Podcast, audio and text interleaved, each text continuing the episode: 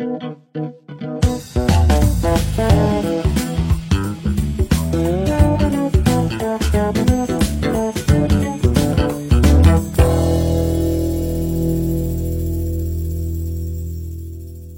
هو بس الجلسة الماضية كان ناقشنا أهم ثلاثة مكونات في الجنوب بالتحديد. آه اللي هم الدينكا والشلك والنوير. آه في برضه جنوبا قبائل الزاندي. كيف نفرق ما بين القبائل النيلوتيك والقبائل ال- آه، هنا ال- الاستوائية؟ آه إضافة لكذا آه سياسة المناطق المغلقة البريطانية لغاية الحركة الوطنية بتاعت 1924 آه ثم طبعا أنا حبدأ الجلسة دي معكوس شوية يعني حبدأ من 55 لأنه ده احتقان يعني وصل قمته ولا يفسر يعني هسه حتشوفه يعني. آه نبدأ ولا؟ ولا نصل لعدد محدد؟ لما لا لا ابدأ ابدأ ابدأ ابدأ okay. آه في في يعني حبدأ بمعلومة غريبة يعني. إنه يوم بالنسبة للسودان إنه يوم 18 أغسطس sorry 18 فبراير 2008 آه كان الوقت ذاك مرحلة انتقالية في سنتها الثالثة بعد توقيع اتفاق نيفاشا آه اللي كان آه في خطابين. خطاب الوحدة الجاذبة اللي بيتجلى في الأغنية اللي كان في بداية بداية الروم. وخطاب آخر بيتكلم عن النو النو yes separ- yeah separation no for unity.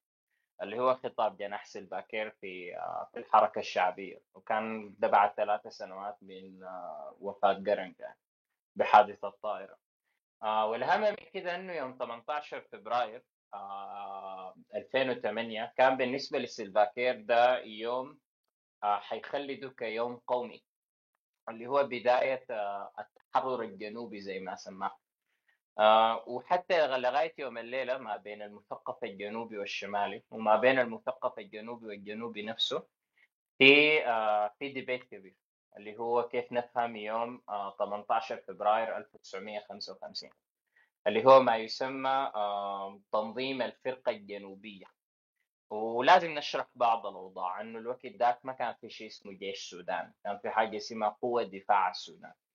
آه والوقت ذاك لسه كان في حالة احتقان آه ما بين النخب السياسية الشمالية والنخب السياسية الجنوبية بعد مؤتمر 1947 بالتحديد اللي عرض بمؤتمر جوبا اللي بنلقى مثقفين عروبيين زي محمد أبو القاسم حامد عنده كتاب معروف اسمه جدلية التركيب اللي هو السودان المأزق التاريخي. مثلا بيقرأ الحدث ذاك على إنه حدث استغلوه البريطانيين لتفكيك سياسة الأرض المغلقة. التعبير عن حنق الجنوبيين السي- السياسي الجنوبيين السياسي بشكل آه، بيفصلهم مثلا عن آه، عن الحركة الوطنية الشمالية. إضافة لكده كان البريطانيين عاوزين يضعوا كل المعوقات الممكنة لكبح استقلال السودان في سنة 47 وتأخيره عشان المخرجات تكون more favorable لو المسألة دي تأخرت آه وكان ما حلت المسألة دي.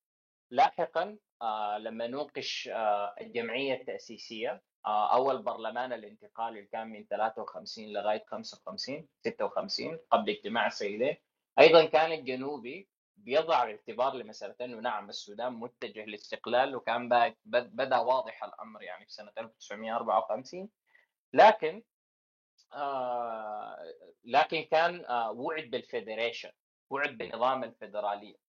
آه والوقت ذاك حتى النواة الأولى لحركة سانو والحركة الثانية بتاعت حركة تحرير الجنوب بدأت تشكل.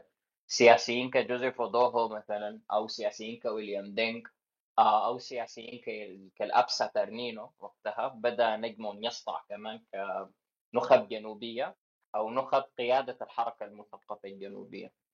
آه بس نجي كالآتي في حاجات لازم أشرحها يعني. آه قبل ما قبل ما أدخل يعني في تفاصيل.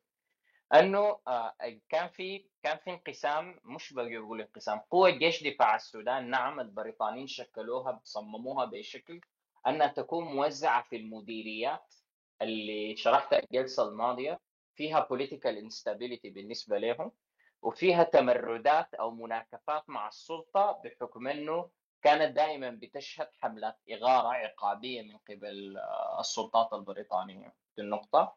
النقطة الثانية كمان آه، كان آه، جيش دفاع السودان بيمثل كان خلينا نقول جدوى الاستقطاب اللي كان الشمال الجنوبي. آه وهسي حوريكم شكل شكل الحاميات الجنوبية كما تسمى. يعني زي ما قلت لكم كان في زي ثلاثة مديريات وفي المناطق شرحتها في الجلسة اللي فاتت وهي كالآتي. لو جينا تكلمنا عن شرق الاستوائية شرق الاستوائية بنلقى إنه فيها آه هنا سبعة سبعة بلوكات Okay؟ اللي هي سبع حاميات. في كابويتا فيها بلوك، البلوك خمسة الحامية الويلي فيها بلوك كمان جوبا اللي هي عاصمة جنوب السودان الليلة فيما يسمى البلطون البلطونين كان فيها. إياي دي في منطقة في غرب الاستوائية. في حامية يامبيو دي برضو غرب غرب Equatoria. أنزارا دي برضو غرب الاستوائية. في الحامية في واو واو دي من أهم مدن الجنوب. وفي الحامية بتاعت ملكال اللي هي في Upper Nile يعني.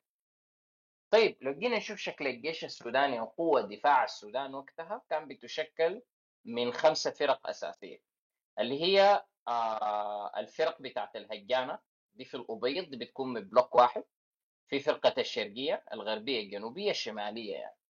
آه وكمان كان في آه اسمه شنو قرارات قرارات قوة دفاع في السودان قالوا عاوزين نبدأ ننظم الجيش وفي إطار تنظيم الجيش كمان نبدأ نستعد للجلاء البريطاني. فكان في الآتي أنه أولا آه اسمه شنو في في إطار تنظيمهم للحاجة دي اكتشفوا مخطط لتمرد تمرد الجنود الجنوبيين في البلوكات وفي الحاميات الموجودة في الجنوب. آه تحديدا في أغسطس 1955 يعني. آه اللي هو آه لما جاء الوكيل بيك أمين واحد اسمه ساترلينو أبويو ده من قوة البلوك الرابع مشى جاء كان عاوز يضرب نار على الرئيس الشمالي بالتحديد. فما قدر يضربه ضربه ضرب بالغلط جندي جنوبي كان واقف جنبه يعني. طبعا اعتقل سترلينو ده نفسه ولما تم التحقيق معاه في interrogation اعترف إنه كان ما عاوز يضرب زميله ده يعني كان عاوز يضرب القائمقام اللي هو الطاهر بك عبد الرحمن. طبعا جات حملة من الشرطة فتشت بيته آه ولقت وثائق كشفت تنظيم سري كبير وكان في خطط يعني إنه يكون في كل الحاميات الجنوبية في تمرد. وإنه يقوموا يقتلوا كل الضباط الشماليين يسيطروا على الحاميات يعني. ومن ضمن الأهم القوائم اللي لقوها يعني قائمة بتحتوي على حتى على أسماء المشاركين في التمرد والاسم ده احفظوه. واحد اسمه آه نفانج لاندجي لادنجي سوري آسف. آه معه 22 ضابط صف بيشتغلوا في الفرق الجنوبية وعندهم آه فرق الجنوبية وعندهم ولاءات مباشرة يعني. جيش دفاع السودان وقتها يتحرك وفي نفس الآن أو في ذات الآن كان بيجهز لما يسمى آه العرض العسكري للاحتفال بمناسبة الجلاء طبعا البريطانيين كانوا طالعين والسودانيين كانوا عاوزين يجيبوا احتفالية في الخرطوم آه جنب شارع شارع الجامعة وبشارع السيد عبد الرحمن هسه لو جيتوا تشوفوا الخريطة بتاعت الخرطوم كان المفروض الجيش يمشي يعمل عرض عسكري احتفاء يعني. عموما نرجع للخطة اللي تم كشفها. آه لاحقا في أغسطس جات رئاسه قوى دفاع السودان قالوا يا جماعة نحن ما حنعلن إنه إحنا كشفنا محاولة التمرد ولكن نحن حنجي نرسل آه قوات شمالية زيادة وحنجي آه هنا عن طريق الطيارات برضو ننقل أسلحة تكون في يد الشماليين والجنوبيين تدريجيا نبدأ نجردهم من الأسلحة بتاعتهم بالتحديد. يعني مثلا مطار جوبا نقلت له قوة من الأبيض. من نفس الشهر كمان جاء 200 جندي من فرقة الهجانة اللي هي من أهم فرق جيش دفاع السودان اتمركزوا في في المدينة كمان في مطار جوبا آه ما بس كده لاحقا جات لجنة مديرية أمن الاستوائية الإقليم اللي تكلمت عنه الجلسة اللي فاتت عملوا اجتماع واتخذوا عدد من القرارات وقتها. وتحديدا لما حركوا ما يسمى البلوك الثاني من الشمال آه إنه إنه قال لي يلا بعد كده في حاميتين معاهم قال لهم برضه تمركزوا جنوبي مدينة جوبا فكان قالوا الآتي. والوقت ده في شخصيات مهمة بجيش دفاع السودان حضرت يعني. اللي هو مثلا مدير مدير الاستوائية. حتى مفتش المركز وكومندان البوليس. في حسن بك بشير نصر ده مهم جدا. آه مدير العمليات الحربية في جيش دفاع السودان. في كمان القائم قام آه الطاهر عبد الرحمن ده القائد الثاني في الفرقة الجنوبية وفي البكباشي حسن فحم وكان في مقترحات اقترحوها قالوا يا جماعة كل الذخائر الاحتياطية في توريت تسحب وتوضع في حراسة القوات الشمالية في جوبا وبلوكات الهجانة تمشي تحرسها. المسألة الثانية برضو آه شنو؟ اللي بيحرس مخازن الذخائر ما يكونوا جنوبيين تاني يكونوا شماليين. والذخائر تترسل تدريجيا لجوبا برضو كمان القوات الشمالية تكون مسلحة بمدفعيات مدينة بعيدة المدى وتمشي تعسكر برا مدينة توريت وتكون قوة تردع حدوث أي تمرد تكون ديتورنس كمان الضباط الشماليين يمشوا مدينة توريت ويمشوا يفتحوا المستودعات ويمشوا يفجروا كل الذخيرة الموجودة هناك يعني. ومن هنا حصل احتقان ما بين الشماليين والجنوبيين داخل الاجتماع ده نفسه يا جماعة. اللي كان عاوزين يردعوا به التمرد بتاع توريت أول حاجة القادة الجنوبيين كلهم رفضوا. قالوا دي حتشيل يعني دي خطوة حتثير حنقة الجنوبيين أكثر يعني. آه ولاحقا كمان شنو؟ اقترح كمان قائد جيش دفاع السودان أن البلوك الثاني الجنوبي يشارك مباشرة في احتفالات الجلاء الإنجليزي يعني. علما أنه الوقت ده كان في عدم ثقة من الجنوبيين تجاه الشماليين يعني. وحتى لاحقا ظهرت مؤامرة انه والله البلوك الثاني ده عاوزين يودوه الخرطوم عشان يقتلوهم ويصفوهم هناك وهم ما عندهم أسلحة. في وقت بتجي تتشال الأسلحة. والشيء الغريب أنه حتى محضر الجيش آه sorry المحضر بتاع الاجتماع تحديدا لو جينا رجعنا لاجتماع لجنة أمن مديريه الاستوائية في 17 أغسطس ولاحظوا ال ال ال آه، هنا التمرد ده محاولاته مكشوفة من فبراير. آه قالوا له اسمع. آه هنا دي حاجة مهمة لكرامة جيش دفاع السودان انه البلوك الثاني الجنوبي ده يشارك في آه في في مواكب الجلاء. آه لاحقا آه في يوم 14 أغسطس الجيش جيش دفاع السودان اصر قالوا لا لا البلوك الثاني لازم يشارك في في في في في شنو؟ احتفالات الجلاء. وفعلا صدر الأمر فورا يوم 14 أغسطس قبل أي أربع يوم أو خمسة يوم فقط من التمرد. صدرت اوامر انه البلوك الثاني يتم تجهيزه للسفر بالخرطوم يشارك في احتفالات الجلاء وفورا سهل انتشار الإشاعات بين الجنود والمواطنين وقتها.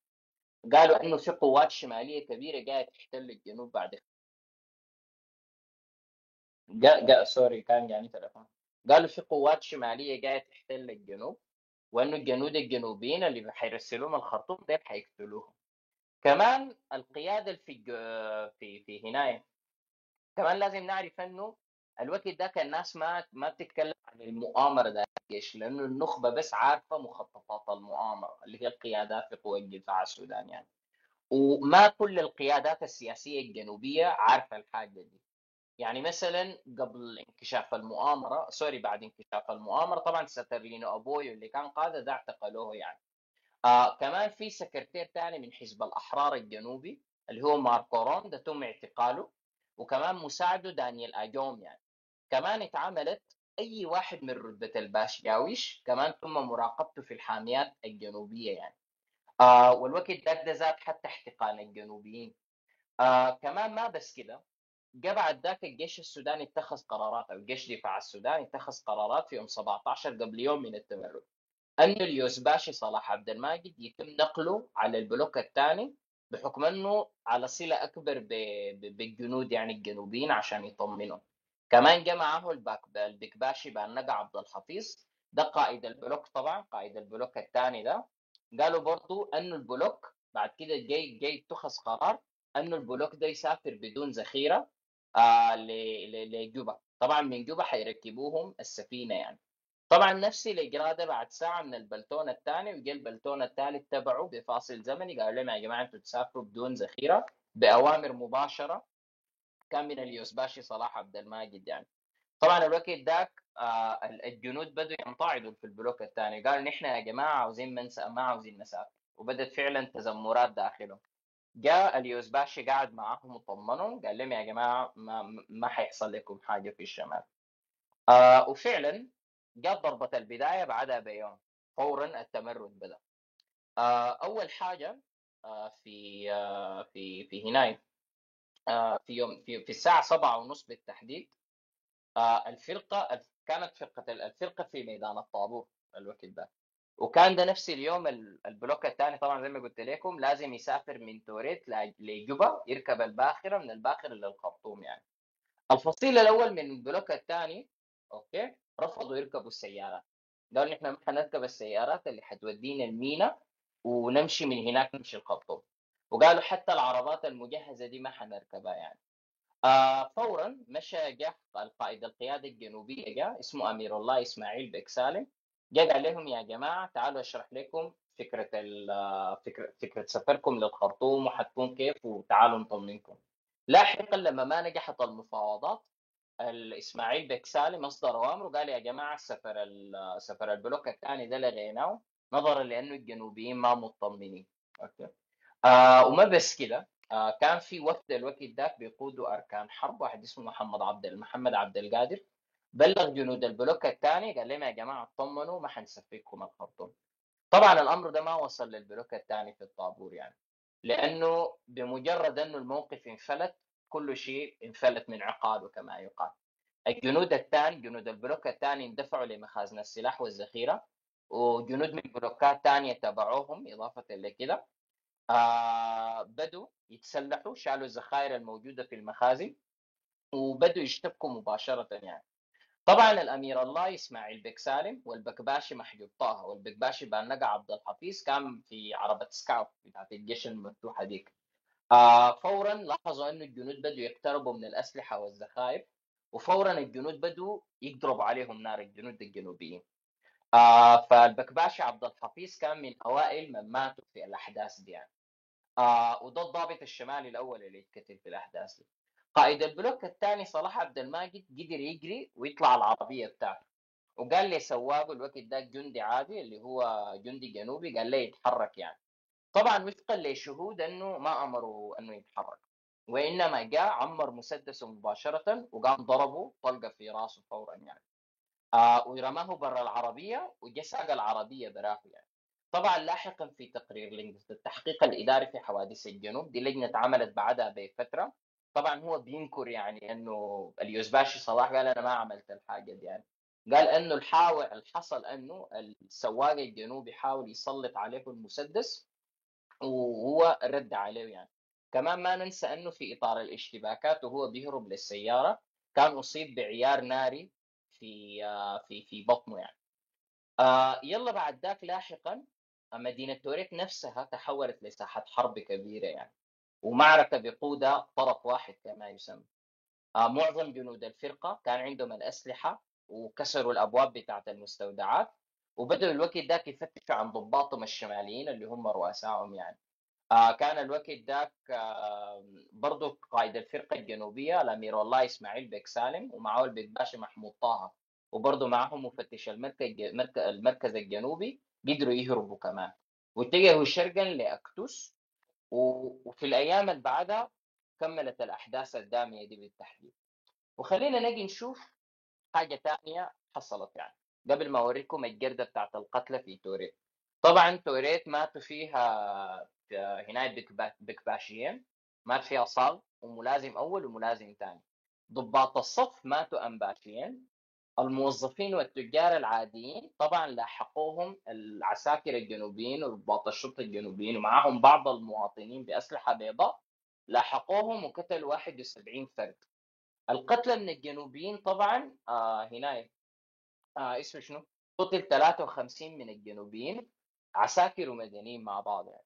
في قرية ثانية بتقع حوالي 40 ميل من توريت اللي هي قرية كتري. ودي فيها المنشارات طبعا دي فيها احتطاب وفيها الإندستري بتاع الخشب اللي بيطلع من الغابات بالتحديد وفيها مسؤولين وموظفين حكوميين بتاعين مصلحة الغابات.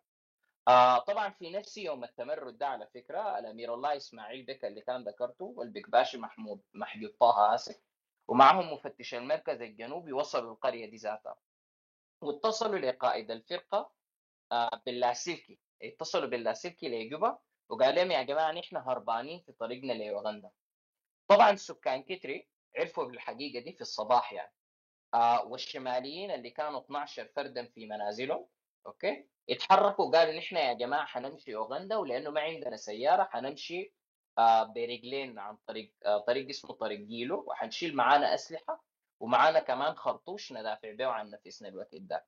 طبعا وصلت من الجنود اللي تمردوا في توريت في الصباح ده وصلوا كمان يعني. ومعاهم جاويش. وطبعا قاموا نهبوا المتاجر بتاعت الشماليين ومعاهم برضو ناس من المسلحين من أهالي المدينة والقرية برضو بتاعت كتري بأسلحة بيضاء يعني.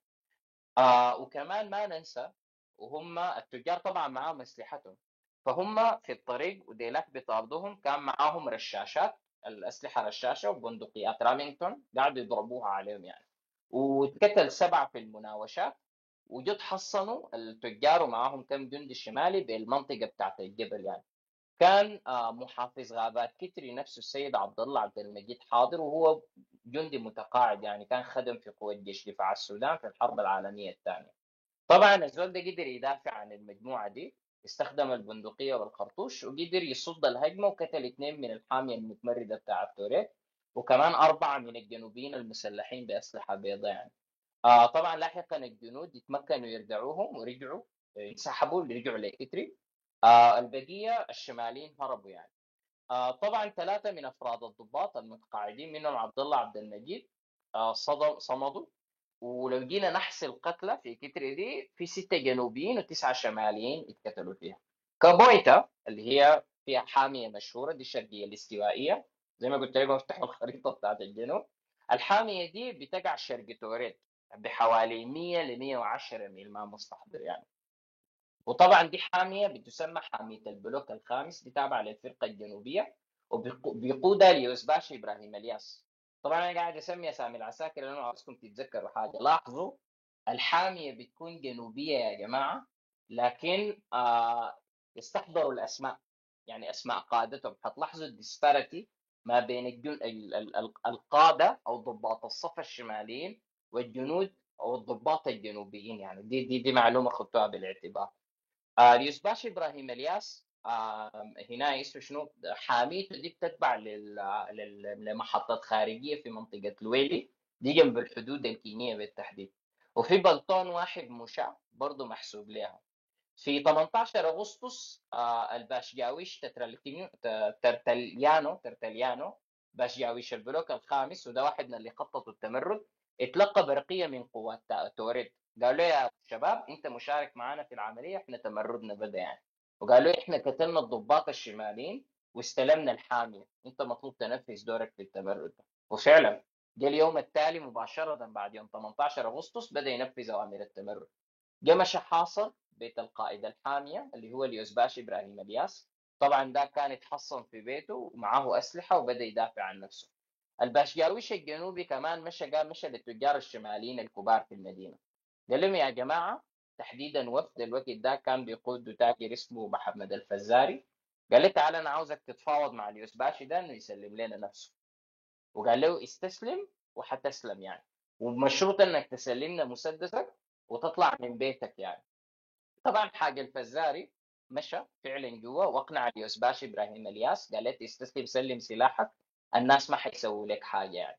بمجرد ما طلعوا الاثنين ديل جاء الحامية الجنوبية أو الجنود الجنوبيين ضربوهم بالرصاص وقتلوهم الاثنين يعني. طبعا إيه sorry قتلوا قتلوا محمد الفزاري. اقتحموا البيت قتلوا اليوسباشي نفسه يعني. آه بمجرد سمع سكان كابويتا بالخبر الموضوع انفجر يعني. آه كل الشماليين في المدينة اتقبض عليهم.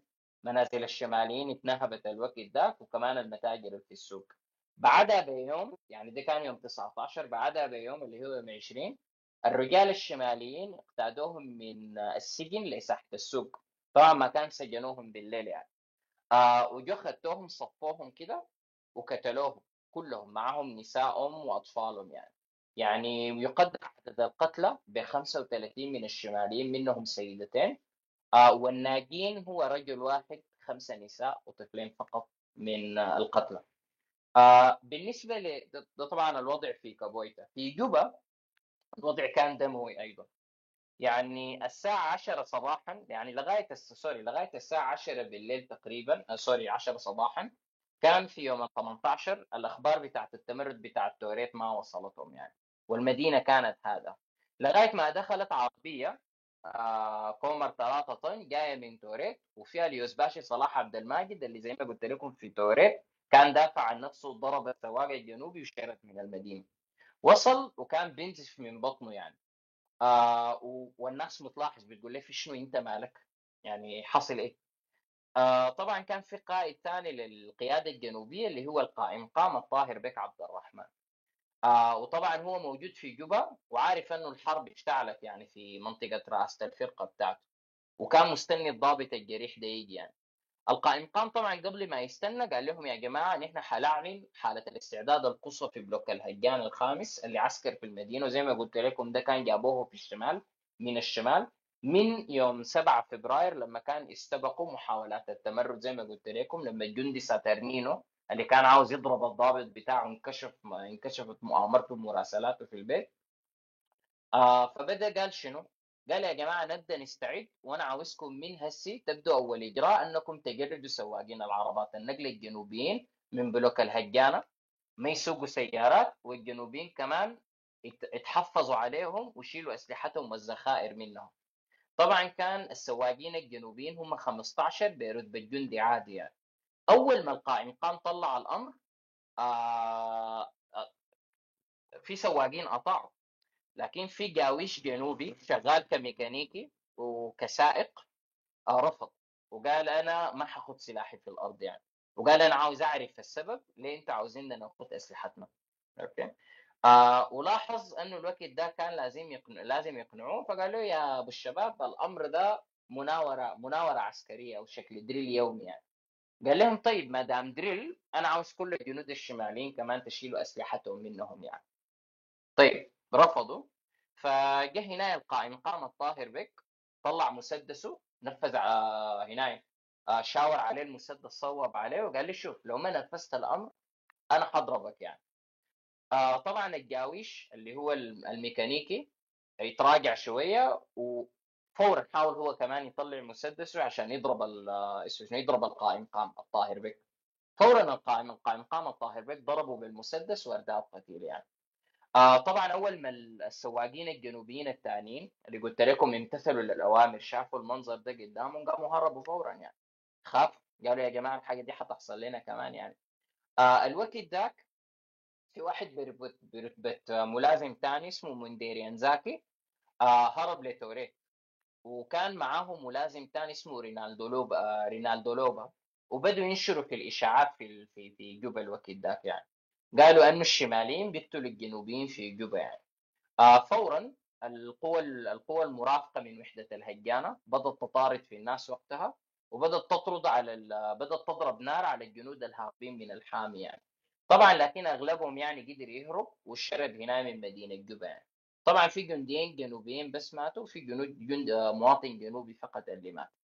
آه في ضباط شماليين كمان هاربين من توريت في ذات الوقت وصلوا لمنقلة. منقلة واتصلوا باللاسلكي مع رئاسة المديرية عشان يبلغون بالتمرد وزي ما قلت لكم الوقت ذاك الصباح ما كل الناس وصلتهم أخبار التمرد اللي حصل في توريت بتاع البلوك الثاني اللي رفض يسافر الخرطوم وقتها. okay؟ جاء القائم قام بك عبد الرحمن معه قوة بلوك من الهجانة ومعه رشاشات ثقيلة محمولة في العربة اللي هي كان الوقت ذاك مدافع فيكرز طوقوا المعسكر التابع للفرقة الجنوبية. ده برا المدينة اللي هو بيسمى البلتون البلوك الأول توريت وبلتون البلوك الرابع ملكال. وأول الجنود شاهدوا ضابطهم بيهرب بالذخيرة كمان قام سمعوا صوت بتاع نار من المعسكر طالع وكمان جو شردوا للأحراش خارج المدينة يعني بتاع الجب okay. جا بعد ذاك كمان قالوا شنو؟ الذخيرة والأسلحة في جوبا يتم سحبها. يعني البوليس ما يكون عنده ذخيرة. كمان حرس السجون الجنوبيين ما يكون عندهم ذخيرة وما يكون عندهم مسدسات يعني. آه وفورا هنا على الأثر ده بدت ال الأحداث يعني سوري الشائعات والأخبار تنتشر في المدينة يعني. آه علما انه قوات الهجانة فعلا خلت الموضوع ده يبدأ شكله واضح لما يجوا يحاصروا مطار جوبا وجاي يحاصروا كمان مخارج المدينة عشان ولا واحد من المدينة دي يطلع يعني. آه وحصلت ما حصلت مقتلة كبيرة في جوبا يعني مقارنة بتوريت مثلا أو كدري يعني اللي ماتوا اربعه جنوبيين وما في شمالي يتكتب. يعني الحامية الموجودة هناك قدرت تسيطر على الوضع. هنا بنجي نلقى شنو؟ في منطقتين ثانيات حصل فيهم تمرد. يعني مثلا تالي okay؟ الجنود الشماليين في جوبا آه sorry الجنوب آه الأخبار بالنسبة للجنود الجنوبيين هناك كمان وصلت لهم. قالوا لهم يا جماعة الجنود الشماليين في جوبا قاعدين يقتلوا الناس يعني. فقام ضباط صف بوليس في جنوبيين في المدينة قاموا اعتقلوا كل الشماليين اللي في المنطقة وسجنوهم خدتهم في آه في مركز البوليس. بعدها بكم يوم يعني التمرد حصل يوم 18 هم استنوا أكثر من تقريبا خمسة يوم تحديدا يوم 24 أغسطس جابوا الاستالي قالوا يا جماعة الموجودين في السجن ديل كلهم يتصفوا. وفعلا حاولوا يتشاوروا مع الزعماء القبليين في المنطقة. طبعا الجنو... الزعماء القبليين الجنوبيين رفضوا يعني قالوا ديل يا جماعة الناس إحنا عايشين معاهم بينا بينهم عيش ملح وديل تجار في المدينة وما عملوا حاجة منهم عساكر ديل خويت سلاح. قالوا لا. okay؟ قالوا okay. نحن حنقتل بس الرجال ونخلي الأطفال آه عايشين. وفعلا تالي هنا مدينة صغيرة أو قرية ممكن نعتبرها اتقتلوا منها س... اتقتلوا ستة فقط من الشماليين وأطفالهم خلوهم يعني وزوجاتهم. في تركاكا برضو وصل لهم خبر التمرد لكن بعد أيام طويلة يعني. آه يعني أكثر من أسبوع يعني تحديدا 26 27 أغسطس وصلت لهم أخبار تمرد الحامية بالتحديد. فكان آه الأمين آه امين البلوك اللي تابع للفرقة الجنوبية في تركاكا كان اسمه حمدان وكان معه راجل شرطة يعني. آه طبعا ده لقبه هو زول جنوبي يعني. قاموا اعتقلوا كل الشماليين اللي برضه في تركاكا وخدتهم السجن يعني. في الوقت ده كان السكان المحليين بأسلحة بيضاء قاموا دخلوا المحلات بتاعت التجار الشماليين ونهبوا حاجاتهم يعني. آه طيب المعتقلين اللي كانوا في السجن طبعا هم الشماليين شوية يعني تركاكا دي صغيرة شديد. قتلوا سبعة منهم وقال لهم يا جماعة uh, the lives of the others will be spared. يعني خلوا خلوا أطفالهم ونسائهم يمشوا يطلعوا يعني. ياي دي حصل فيها حاجة فظيعة. يعني أول حاجة في ظهر نفس اليوم يعني لو رجعنا ل 18 أغسطس رئاسه المديرية في جوبا رسلت لهم برقية لاسلكية تحديدا لمفتش مركز النهر اللي هو الفاضل الشفيع. قالوا له يا أبو الشباب خذ احتياطاتك الحامية الموجودة في توريد دي تمردت آه البرقية طبعا ما مفت... ما وصلت للمفتش في في مكتبه اللي كان برا مكتبه يعني. وطبعا في شبهات لغاية يوم الليل المؤرخين السودانيين يعني بيختلفوا فيها. منو المسؤول عن الحاجة دي؟ هل فعلا الرسالة وصلت ولا كان في تواطؤ من الضباط اللي تحته أو الجنود اللي تحته؟ أنه ما عاوزين يوصل المعلومه دي لمرؤوسهم؟ آه لأنهم جزء من التمرد يعني. طبعا ياي دي فيها معسكر برا المدينة. والحامية فيها بلتون واحد اللي هو بلتون مشاة من البلوك الأول بتاع توريت الساعة 4 العصر جات عربية كانت بتشيل واحد برتبه بكباشي اسمه الزين حسن ومعه موظف غابات ثاني اللي هو خالد أفندي أحمد يعني. جو من بيت مفتش المركز آه وكان هو المفروض يستضيفهم يعني هم راجعين من دبي يلا في بوابة التفتيش طبعا طبعا كان برضه المفروض يلاقوهم عند بوابة التفتيش اللي بيحرسها البلتون الأول كمان. في البوابة بتاعت التفتيش فورا اتضربت عر... نار على عربية البكباشي آه والرصاصة ضربت سواق العربية والمساعد وفورا جول لي جول لي كان راكبين في المقاعد ورا جو نطوا عند مقعد السواق وساقوا العربية وهربوا من المكان يعني. آه كان قائد البلتون الأول برضه آه واحد برتبة ملازم اسمه عصمت بحيري مع المفتش بتاع المركز. قالوا له يا جماعة آه قال لهم يا جماعة أنا وصلني خبر من راجل شمالي إنه في إطلاق نار في معسكر الجيش امشوا الحقوا معسكر الجيش بتاعكم الحقوه في مصيبة هناك يعني. وفعلا الناس دي قاموا تحركوا مشوا مركز نهرياي لما وصلوا الم... وصلوا ال... وصلوا ال... لما المفتش ومعاه والضابط ومعاه كمان عصمت بحيري الملازم أول وصلوا مبنى المركز. رجال رجال البوليس الجنوبيين كانوا بيكسروا في مخازن السلاح يعني. لما وصلوا لقوا إنه رجال البوليس يخشوا بدوا يكسروا في المخازن يعني. طبعا جنود البلتون وصلوا في اللحظة المناسبة عشان ينقذوهم يعني. وفعلا بدأ تبادل إطلاق نار.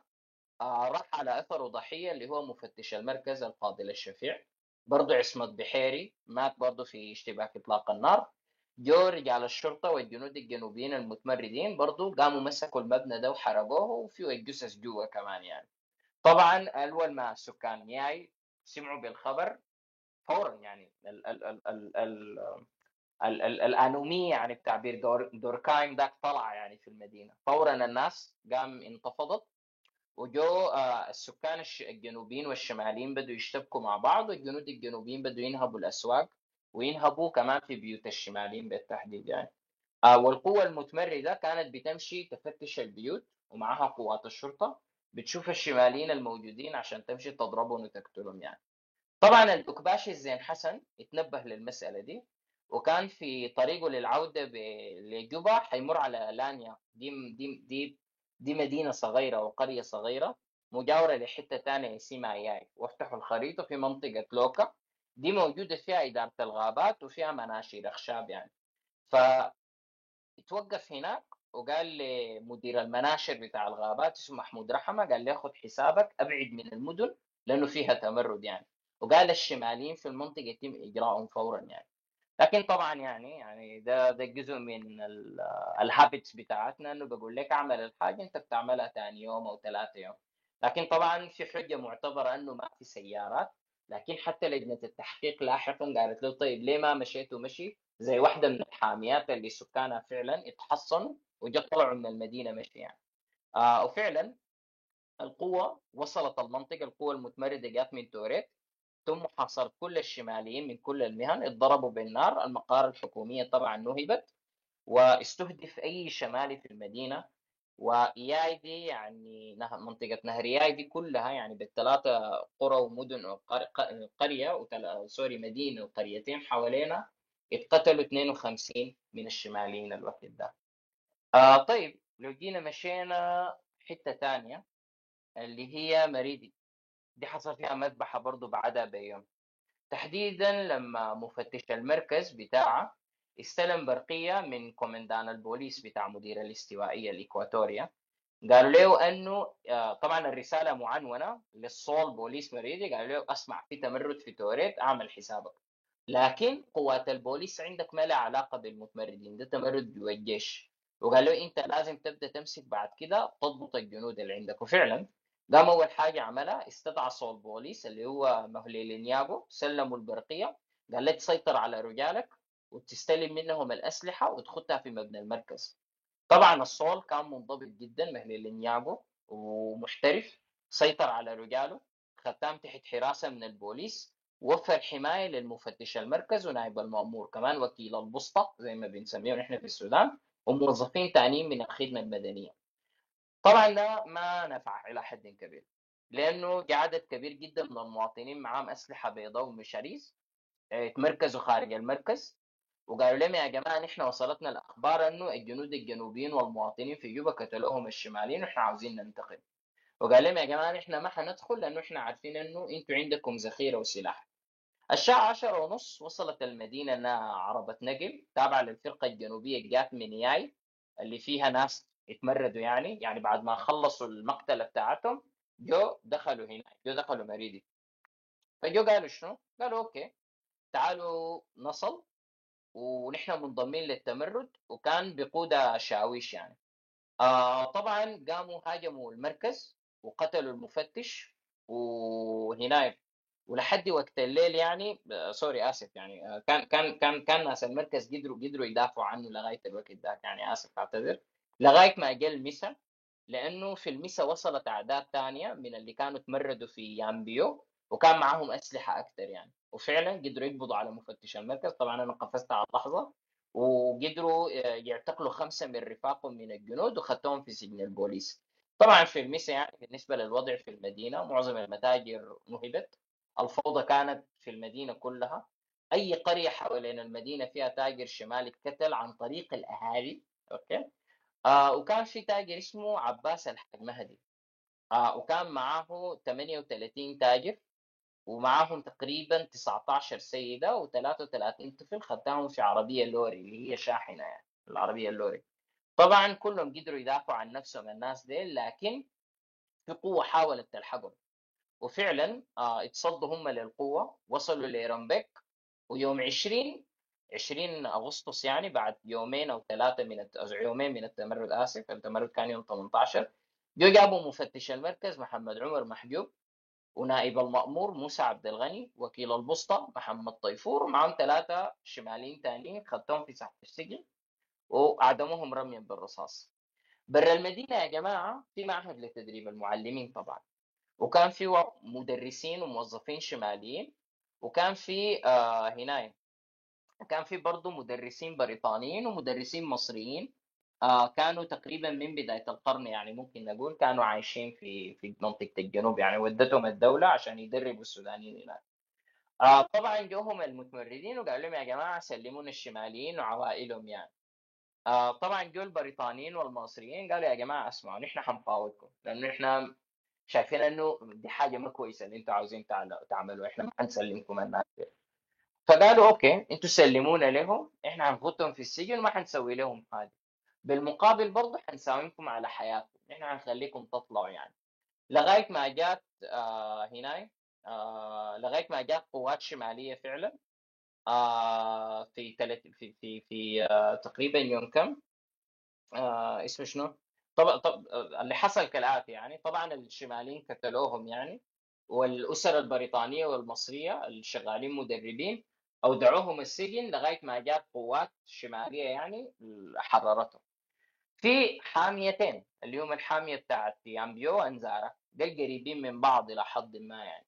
دول طبعا مناطق اقتصاديا أفضل من المناطق اللي قلتها يعني. فيها مشاريع الاستوائية للقطن كمان في المجمع الصناعي للحلق والنسيج بالذات بتاع أنزارا وفي معصره للزيوت يعني.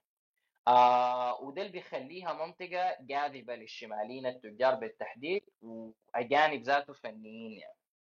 كان شغالين في المحالج وبيديروها. كمان آه في استقرار للعوائل وحضور للأطفال في المنطقة. ففي نفس يوم التمرد آه مفتش مركز يامبيو استلم برقية لاسلكية من رئاسة المديرية في جوبا. بيقول لي اسمع الليلة في تمرد. وقال لي اسمع تمشي تستولي على كل الذخيرة اللي موجودة في بلتونات الفرق الجنوبية وتمشي تجلي كل الشماليين والرعايا الأجانب يعني وما توديهم شمالا. توديهم يا إما الكونغو الكونغو الوقت ده كانت مستعمرة بلجيكية أو تمشي توديهم مدينة اسمه شنو بحر الغزال آه sorry مدينة واو في بحر الغزال. الحامية كان بيقودها بكباشي اسمه حسن محمود وفيها بلتونين من البلوك الثاني المشاة وفي المركز في. وبتمركز فيها برضه بلتون ثاني من حامية يامبيو. البلتون نفسه الثاني غير بتاع الحامية البلتون الرئيسي بتاع حامية يامبيو آه في بلتون بيعسكر على بعد 16 ل 20 ميل في أنزارة البكباش استلم كل الذخيرة من الموجودة من جنوده طبعا بنجاح وما أثار الشكوك فيهم لأنه أخبار التمرد ما وصلت الجنود بشكل مباشر. فجاء آه المفتش بتاع المركز في يامبيو. قال لهم يا جماعة امشوا حذروا المواطنين الشماليين. وفعلا بدأ عدد كبير منهم يقلوهم واتنقلوا لعرباتهم آه هنا في واو. الموظفين البريطانيين شغالين طبعا في لجان المشاريع غادروا المنطقة وديل طلعوا للكونغو البلجيكية يعني. 200 الأحوال انفجرت طبعا في المدينة دي. انفجرت كالآتي. لما وصل البكباشي آه حسن محمود وصل انزارا وبدأوا يشحنوا الذخيرة اللي موجودة في المخازن لعربية النقل.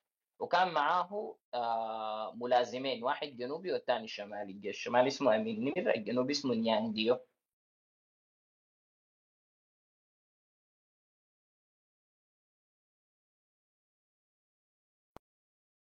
محمد الصوت قطع آه محمد خرج. طب استنى معلش طلعت بالغلط طلعت بالغلط مفيش مشكلة؟ مفيش مشكلة آخر حاجة كان بيقولها البومبيو. آه آه.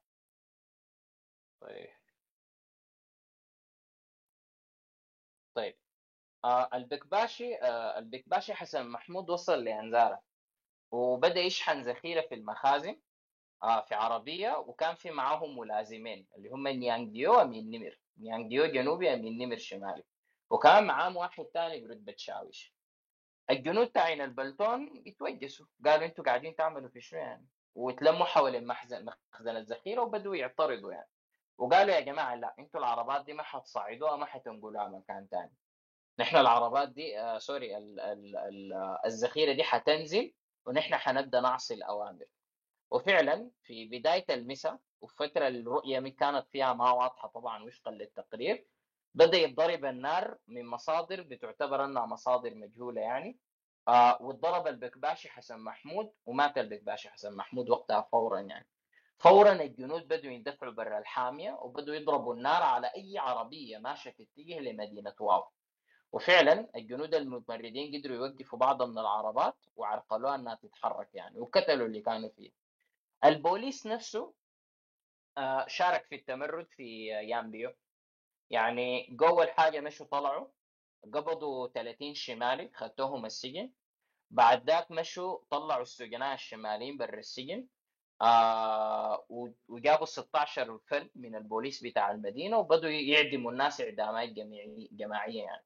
طبعا الملازمة من نمر اللي كان المفروض ينفذ أمر احتجاز الذخيرة قام هرب يعني لما الاشتباك طلع وكمان شايف البكباشي حسن محمود قائده قتلوه يعني آه وطبعا في التقرير يعني أنه أظهر يعني مقاومة شادة يعني كان عاوز الناس تمشي تطلع يعني من المدينة وكان حريص أنه يحصل عملية الجلاء بنجاح. القتلى في آه في أمبيو أنزارا كانوا 39 قتيل. في حامية عالي النيل الحامية بتاعت الأبر نايل حصل الاتي. طبعا لاحظوا أنا قاعد أعدد في المدن الجنوبية والناس تتبع بالخريطة يعني. آه جزولكم آه هناك طبعا عالي النيل عاصمتها من أشهر المدن اللي هي ملكال ودي كان من أقل المناطق المتأثرة يعني يعني ما كان فيها خسائر بالأرواح ليه لأنه القائد بتاعه آه اللي هو برتبه بكباش اسمه مصطفى الكمالي كان عارف بمخططات. التمرد من 7 أغسطس. التمرد يوم 18 وكان عارف الموضوع ده من يوم 7 من يوم ما انكشف الموضوع. فاصلا أصدر قيادة لجيش دفاع السودان. قال لهم أنتم تبدوا تأمنوا البلوك الرابع للفرقة وتفرض حراسة مشددة على مخازن الأسلحة. وكمان الحامية استفادت من وحدات البوليس من أبناء من منطقة اسمها اسمها جبال النوبة. من أبناء النوبة. قال لهم أنتم ما الجنوبيين تأمنوا المخازن. وتامنوا المراكز المهمة في المدينة وكمان ممتلكات التجار الشماليين والأسر يعني. وكان في دوريات بوليس وحظر تجول ليلي معمول يعني. آه في نفس الفترة كان حامية ملكال ذاتها جهزت البلوك إنه الباخرة حتقوم في الخرطوم. ما تنسوا إنه البلوك الرابع كان ماشي يشارك في آه في هناي في في في آه في في, في الاستعراض بتاع الجلاء. وكان مفروض يغادر ملكال آه في 19 أغسطس يعني. لكن طبعا التمرد بتاع توريت وقع قبلها من البلوك بلوك آخر في يوم 18 طبعا قيادة قيادة جيش دفاع السودان وقوة دفاع السودان قالت البلوك يغادر ملكال للخرطوم في نفس اليوم. طبعا الحامية بدأت تشحن معدات وتعيينات في الباخرة أول ما استلموا الأمر وقالوا إنه الباخرة تتحرك الساعة 4 العصر وقتها. آه وصل جنود البلوك الرابع رصيف المينا ورفضوا يدخلوا طبعا وقعدوا في الأرض وقال نحن هنا متظاهرين مظاهرة عسكرية. حتى الوقت ذاك ما كان الكل عارف بالتمرد فقام جات الحامية فرضت طوق من البو من قوة البوليس السواري حوالين الجنود وقال لهم يا جماعة أنتم ما حتختلطوا بالمدنيين لأنه أنتم خطر عليهم يعني. آه فجاء قائدهم قال لهم يا جماعة طبعا قائدهم الشمالي قال لهم يا جماعة أنتم لازم تركبوا السفينة ما حيحصل لكم حاجة في نفس الوقت بدأت تعزيزات. في الصباح يوم 19 يوم 19 أغسطس وصلت أخبار التجند لل... سوري التمرد للكل. وفعلا كان الأجواء متوترة ومدينة ملكال آه الباخرة بتاعت البلوك مشاة من الفرقة الشمالية وصلت وكان بيقودها واحد برتبة بكباش اسمه سليمان إبراهيم. والمدينة كده خلاص تم السيطرة عليها يعني. يوم 22 أغسطس كمان جابوا قرار إضافي. قالوا الذخيرة من كل مخزن من مخازن البوليس تتسحب منها. وكان برضو مستفيدين إنه اللي حارسين المخازن دي كانوا من أبناء القبائل النيلية الجنوبية. آه والبوليس بتاع المدينة okay كانوا شماليين اكثرهم بالذات من قبائل النوبة. يعني هنا البعد القبلي كان مهم جدا في درء الاستقطاب وده شيء محزن جدا يعني.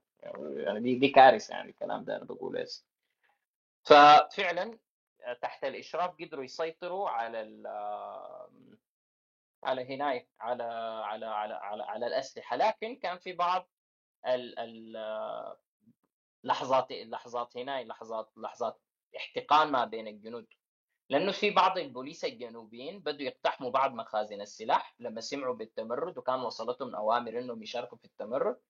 وفعلا جو مسكوا لقومندان البوليس اللي كان مشرف على عملية حصر المخ... حصر الذخائر مشوا يضربوه وحاولوا يضربوه بالرصاص. آه وضربوه فعلا لكن ما تصاب يعني.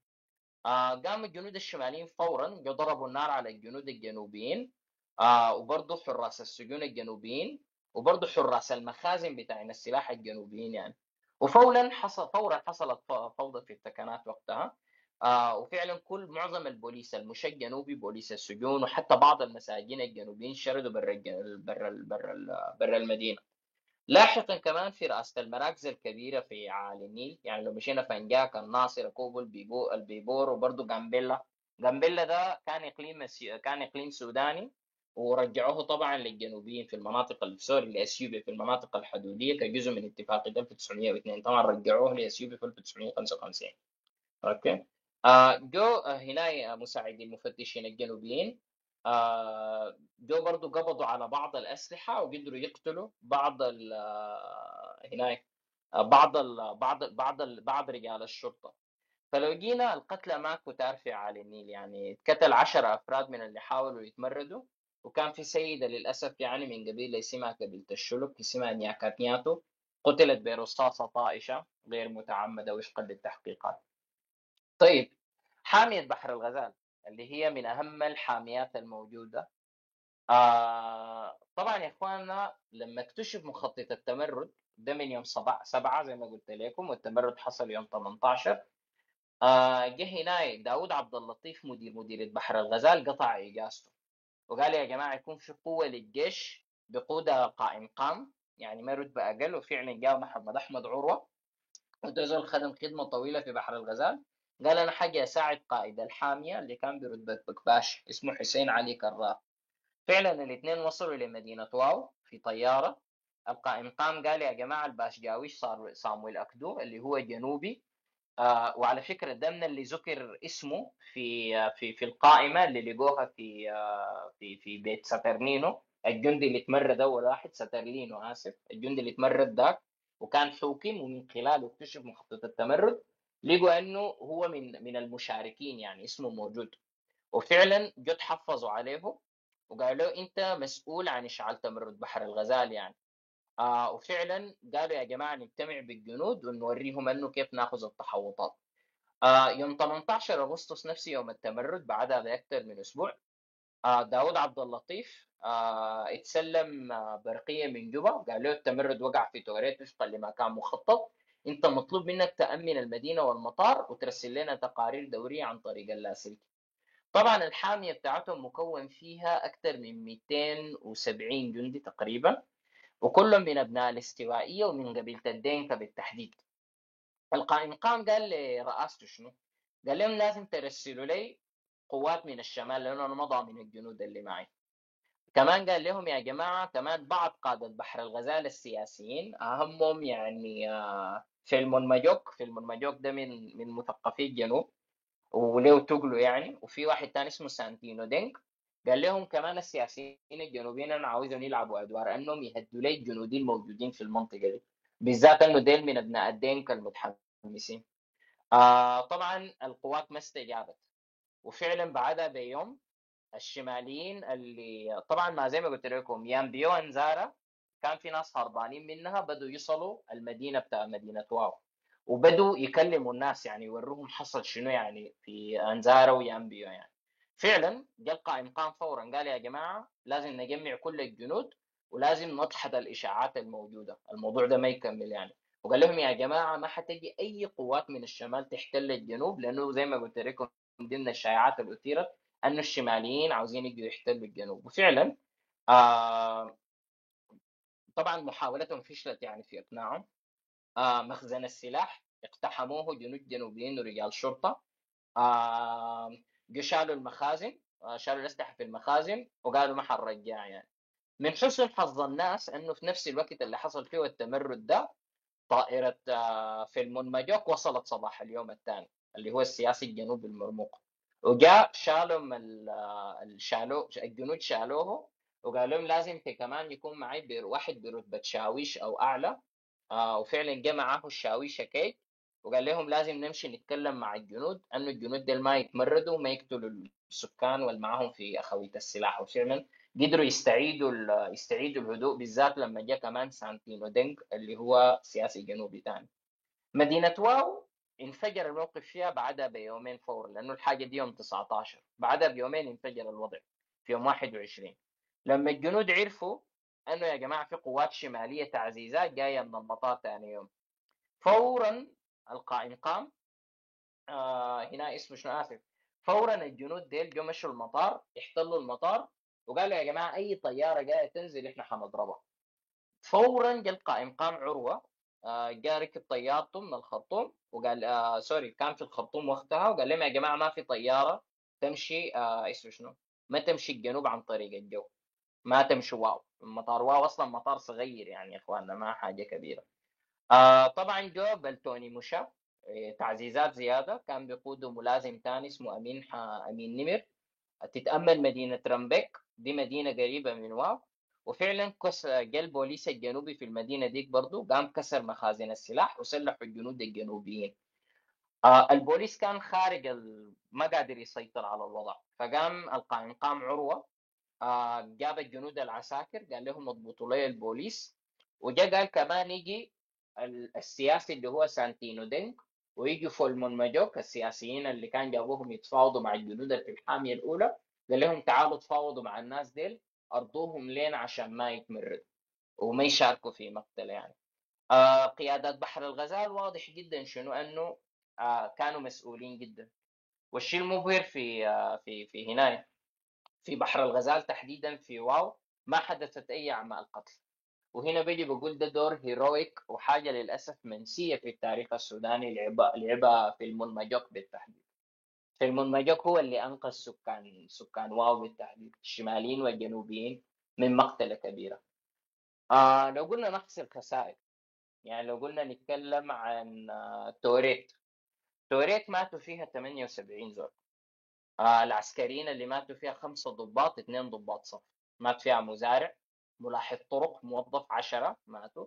المدرسين اللي ماتوا أربعة المهنيين اثنين تجار 30 عوائل وأطفال 24 كتري الموظفين اللي ماتوا اثنين المفتش وملاحظ الغابات واحد المدرسين اللي ماتوا واحد مهنيين اثنين تجار اثنين عوائل وأطفال واحد اللي هي سيدة. تسعة قتلى فيها. كابويتا مات ضابط موظفين ماتوا وملاحظ طرق وبرضه مدرسين 25 تاجر تم قتله وقتل قتل طفلين. عدد القتلى 35 آه تركاكا ماتوا فيها ستة تجار. طبعا دي اعدموا اعدام جماعي زي ما قلت لكم. وإضافة ل شنو؟ مفتش بتاع غابات سبعة من الضحايا. تالي مات فيها خمسة تجار ومات فيها طفل ستة. ياي مات فيها ضابط أربع موظفين زراعي زراعيين ثلاثة مفتش غابات سبعة مهنيين تسعة تجار ستة عوائل وأطفال. مجموع القتلى كانت 32 لوكا ولانيا اللي ماتوا فيها ثلاثة موظفين مفتشين غابات اثنين مدرسين اثنين مهنيين واحد تجار ثلاثة عوائل وأطفال تسعة المجموع عشرين. مريدي ثلاثة موظفين ثلاثة اثنين ملاحظين طرق اثنين مدرسين ستة مهنيين 14 تاجر عدد القتلى 27 يامبيو انزارا دي اللي قلت لكم الحوادث فيها كانت فظيعة. مات فيها ضابط okay. من العسكري عساكر 13 موظف زراعي اثنين من ملاحظي الطرق سبع مهنيين 15 من التجار والحمد لله ما مات أي طفل يعني. لكن عدد القتلى كان كبير جدا 39 رومبيك وملكال الاثنين مع بعض مات فيهم ثلاثة فقط. يعني المجموع ككل 261 قتيل من الشماليين. لو جينا نتكلم عن القتلى الجنوبيين في توريت في الشرق الاستوائية مات واحد اللي هو السائق بتاع صلاح عبد الماجد. 55 مدني ماتوا. تتر الشرق الاستوائية ماتوا فيها جنديين وأربعة مدنيين يعني اللي هو الاشتباك في مساعد محافظ الغابات يعني آه اللي كانوا في الجبل اللي كانوا طاردوا الناس لغاية الجبل. في جوبا والاستوائية مات واحد جندي وثلاثة مدنيين في ياي الاستوائية مات جندي. في ملكال ال Upper Nile بالتحديد خمسة من جنود ماتوا أربعة مدنيين. المجموع كان 76 من القتلى. okay؟ حصل شنو يا جماعة؟ يعني يعني يعني لو قالوا الحشد العسكري تم كيف؟ وكان كيف ردة الفعل الموجودة في الخرطوم؟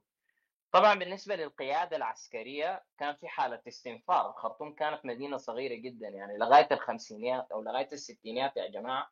عدد سكان الخرطوم ما يتجاوز ال 150 ل 200 ألف. دي, دي خدتوها بالاعتبار. فالمدينة هادية برضو السودان يعني أغلب سكانه كانوا ريف وقتها يعني. فبرضو الناس ما عارفة حاصل شنو. آه طبعا جيش دفاع السودان فورا رسل خمسة بلوكات. كان في عمليات نقل جوي وبدت عمليات ملاحقة يعني. في البداية تم السيطرة على حامية دوريب. بعد ذاك تم السيطرة على مناطق الضفة الشرقية لمديرية الاستوائية. آه طبعا الأمير آه أمير الله أحمد عبد الوهاب وتحته كان في أربع بلوكات آه عملوا أدوار ممتازة في ضبط التمرد اللي كان موجود. في كان ثاني جبهة ثانية اللي هي دي كانت عاوزة تسيطر على مناطق حاميات غرب الاستوائية Western Equatoria كان برضو فيها بكباشي آه البكباشي ده لاحقا تم ترقيته لأميرالاي اللي هو مقبول الأمين. أميرالاي مقبول الأمين ده يا اخواننا المصريين ده اللي وقع معاكم اتفاق 59 آه فده آه نفسه كان لعب دور انه يضبط آه اسمه شنو؟ آه يضبط الحاميات الموجودة وكان تحته أربع بلوكات من المشاة. كمان جات مرحلة الأخيرة اللي هي تعزيز القوات اللي جاء من بحر الغزال وتم الاستعادة للسيطرة الكاملة لهنا للموقف. طيب نجي نشوف السياسي الشمالي وقتها قال شنو؟ وأنا عاوز أقرأ في البداية آآ آآ إسماعيل الأزهري اللي كان رئيس وزراء السودان وقتها. جاء قال الآتي اقتباس. طبعا ده عبر الشبكة وتكلم مع مع مع مع قوات دفاع السودان. قال من رئيس الوزراء إسماعيل الأزهري إلى قوات توريت. لقد ارتكبتم بتمردكم جريمة كبيرة ولكن أريد أن أوضح لكم جميعا وأعطيكم ضماني الخاص وكلمة شرف بأنكم إذا وضعتم سلاحكم الآن وسلمتم للحكومة السودانية فإن تحقيقا عادلا شاملا سيجري لمعرفة أسباب التمرد. ويعطى كل واحد منكم الفرصة التامة ليوضح أسباب عمله فإذا كنتم مستعدين لعمل ذلك فإني سأعمل الترتيب لمندوبين من الحكومة السودانية لمقابلة مندوبين منكم وسيبحثون في ترتاب ترتيبات تسليمكم. طبعا بعد تم احتواء الموقف جسمع إلى الأزهري رئيس الوزراء السوداني الوقت ذاك من الوطن الاتحادي قال لهم يا جماعة تسلموا برقية للقوات. وفعلا القوات اللي تمردت أعلنت استسلامها بمجرد ما أنه جات قوات بريطانية وسيطة لسه ما ما تم الجلاء بالكامل. آه اسمه شنو؟ جات آه اسمه شنو؟ آه سلمتهم أو جات تحميهم وقال لهم نحن حنضمن سلامتكم من الشماليين اللي من جيش دفاع السودان. كمان إضافة لكده الحكومة السودانية طبعت برقية البرقية بتاعت رئيس الوزراء وبدأت توزع بروباغندا ليفلتس في الجو. وكانت باللهجات المحلية مكتوبة طبعا. طبعا الجنوبيين زي ما قلت لكم في الجلسة فاتت بيتكلموا لهجة اسمها عربي جوبا آه طبعا يعني آه الطائرات جات أسقطتها. التمرد شبه احتوائه. آه طبعا الحاكم العام البريطاني وقتها شارك في شروط التسوية لكن طبعا كان رافض شروط القوات بتاع التوريت اللي تمردت يعني. قال لهم يا جماعة نحن ما عاوزين نرسل أي قوات تحمي الجنوبيين علما أنه لاحقا وافق يعني. آه لاحقا قبل القوات بتاع التوريت اللي استسلمت بتاع القوات الجنوبية مشت لملازم اسمه رينالدو لوليا رينالدو لوليا ده كان هناك اسمه شنو؟ ده اللي كان قائد آه القائد بتاع الحامية بتاع التوريت. قال له انت تكون الوسيط وتجي تمثلنا في المحادثات. بعد عشر يوم من التمرد جاء ممثل القوات ذاته الملازم رينالدو. قال أنا عاوز أبحث إجراءات استسلام معاكم والبقية في ناس هربوا الغابة وفي ناس تم محاصرتهم لكن بيقدروا يردعوا الجيش الداخل وقالوا يا جماعة نحن نجي ندخل عن طريق وساطة فيلمون ماجوك السياسي اللي كان سميته كذلك بدأ يتكلم معاهم يعني. فقال لنا يا جماعة إنتوا حيحصل لكم محاكمة عادلة تيجوا تقعدوا ونجي نتفاهم معاكم تستسلموا. إحنا حنقدر نحتويكم لكن ما عاوزين يكون في مذبحة أو massacre تحصل قدام الحاميات. آه ففعلا عملوا خطة لاستعادة السيطرة كانت على أكثر من أربعة محاور. وهنا نجي نقول شنو؟ يعني في assessment أخير. آه إنه اولا واحدة من المشاكل طبعا اتعملت لجنة تحقيق لجنة التحقيق في نفس الشهر بدأت تتعمل آه لجنة التحقيق دي فورا بدأت تراجع الأوراق بتاعت آه وكيل البلوك اللي هو ساترلينو أوبويو اللي من خلاله يوم 7 اغسطس اكتشف مخطط التمرد. شهر آه سبتمبر من نفس العام آه بعدها بشهر جات لجنة اسمها لجنة التحقيق الإداري في حوادث الجنوب. مشت تجمع كل الأدلة والوثائق مشت تاخذ حتى افادات من بعض العساكر وخلصت لعدد من النتائج. أنه قالوا يا جماعة نحن ملاحظين أنه كان في استقطاب وحالة عدم ثقة. آه طبعا واحد من المسؤولين في اللجنة دي كان من دولة الأردن يعني كان قاضي. آه قالوا يا جماعة نحن ملاحظين أنه في عدم ثقة بين الشماليين والجنوبيين. يعني من الشائعات اللي انتشرت مثلا أنه يا جماعة الشماليين عاوزين يخططوا يحتلوا الجنوب وإنهم بدأوا يستعدوا للحاجة دي وعشان كده فرقة البلوك الثاني المفروض تشارك في آه هنا آه استعراض الجلاء ما كانت واثقة بها إضافة لكده الجنود الشماليين اللي جو جو بشكل كان مستفز جدا للجنوبيين اللي كانوا معاهم. بالذات إنه الشمالي عارف بأخبار التمرد والمخطط اللي كشف الجنوبي ما عارف. وفي نفس الوقت بيجي الجنوبي بيقول له sorry بيجي الشمالي بيقول للجنوبي اسمع سلم اسلحتك ودينا حاجاتك وبندخلها المخازن والمخازن برحرسها نحن وانت تتجرد من سلاحك. okay. كمان إضافة لكده لو رجعنا مثلا ل ل ل... لأحد برضو اللي كانوا مشاركين في التحقيق آه اللي هو اسمه شنو آه واحد من الضباط المصريين برضو اللي شاركوا في اسمه حلمي الشعراوي. آه برضو بقول إنه لازم نرجع لأيام الاحتقان برضو ما بين الشماليين والجنوبيين في لجنة سودنه الوظائف. لأنه لجنة سودنه الوظائف دي اعترضوا عليها الجنوبيين وبشكل كثير.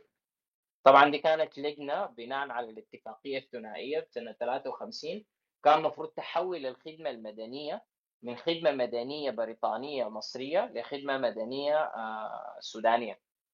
آه طبعا المساعي كان فيها عدد من التدخلات. كان في تدخل بريطاني favorable للموالين لهم تحديدا من حزب الأمة وكان في تدخلات مصرية فيها favorable أيضا للختمية والوطني الاتحادي الجنوبيين were left out من ال process دي بالذات إنه كان قدمت لهم وعود في سنة 47 في مؤتمر جوبا لكن ما نجحت. إضافة لكده آه وهنا بجي بقول كمان في حاجة بيتحملوها يعني حزب الأحرار الجنوبي اللي هو البروباغندا اللي كان بيروج لها وقتها يعني. آه فدي حادثة توريت لكن باجي بقول إنه يعني آه في في في كم assessment يعني أنا بديت بالحادثة دي وقلت دي دي, دي مهمة يعني. في كم assessment لازم الواحد يتكلم عنه. إنه اولا كيف الشمالي بينظر للحادثة دي؟ وكيف الجنوبي بينظر لها ولاحظوا أن أنا بديت الجلسة بالإحالة لسلفاكير ميارديت اللي هو رئيس جنوب السودان الحالي. لما في 2008 في 18 أغسطس قال دي ده حدث بيجسد بداية تحررنا الوطني. لاحظوا الحاجة دي. بينما مثلا في السرديه الشمالية ده بيعتبر أنه بداية تمرد داخل الجيش وخيانة من جيران لبعضهم البعض. وفي أكثر من حدث لاحقا في السودان بيذكرنا بحادثة توريت دي بشكل دائم. يعني لو عدنا مثلا لأحداث أحداث اسمه شنو بور في سنة 1991 لما الحركة الشعبية انشقت ما بين أبناء الدينكا وأبناء النوير. جو أبناء النوير دخلوا مدينة بور اللي فيها أبناء دينكا بور وذبحوا منهم أكثر من 3000 في في المدينة وفي القرى اللي حواليها. أو لو جينا مثلا نتكلم عن أحداث 2005 لما كان وصلت أخبار صدى أخبار موت جون قرنق دي مابيور في حادث طائرة اللي هو قائد الحركة الشعبية بعد توقيع اتفاقيه نفاشا والطيارة وقعت. أول ما وصل الخبر فورا الجنوبيين في المدينة جو طلعوا يقتلوا الشماليين. بعدها بيوم الشماليين فورا مشوا يقتلوا في الجنوبيين في عمليات انتقامية.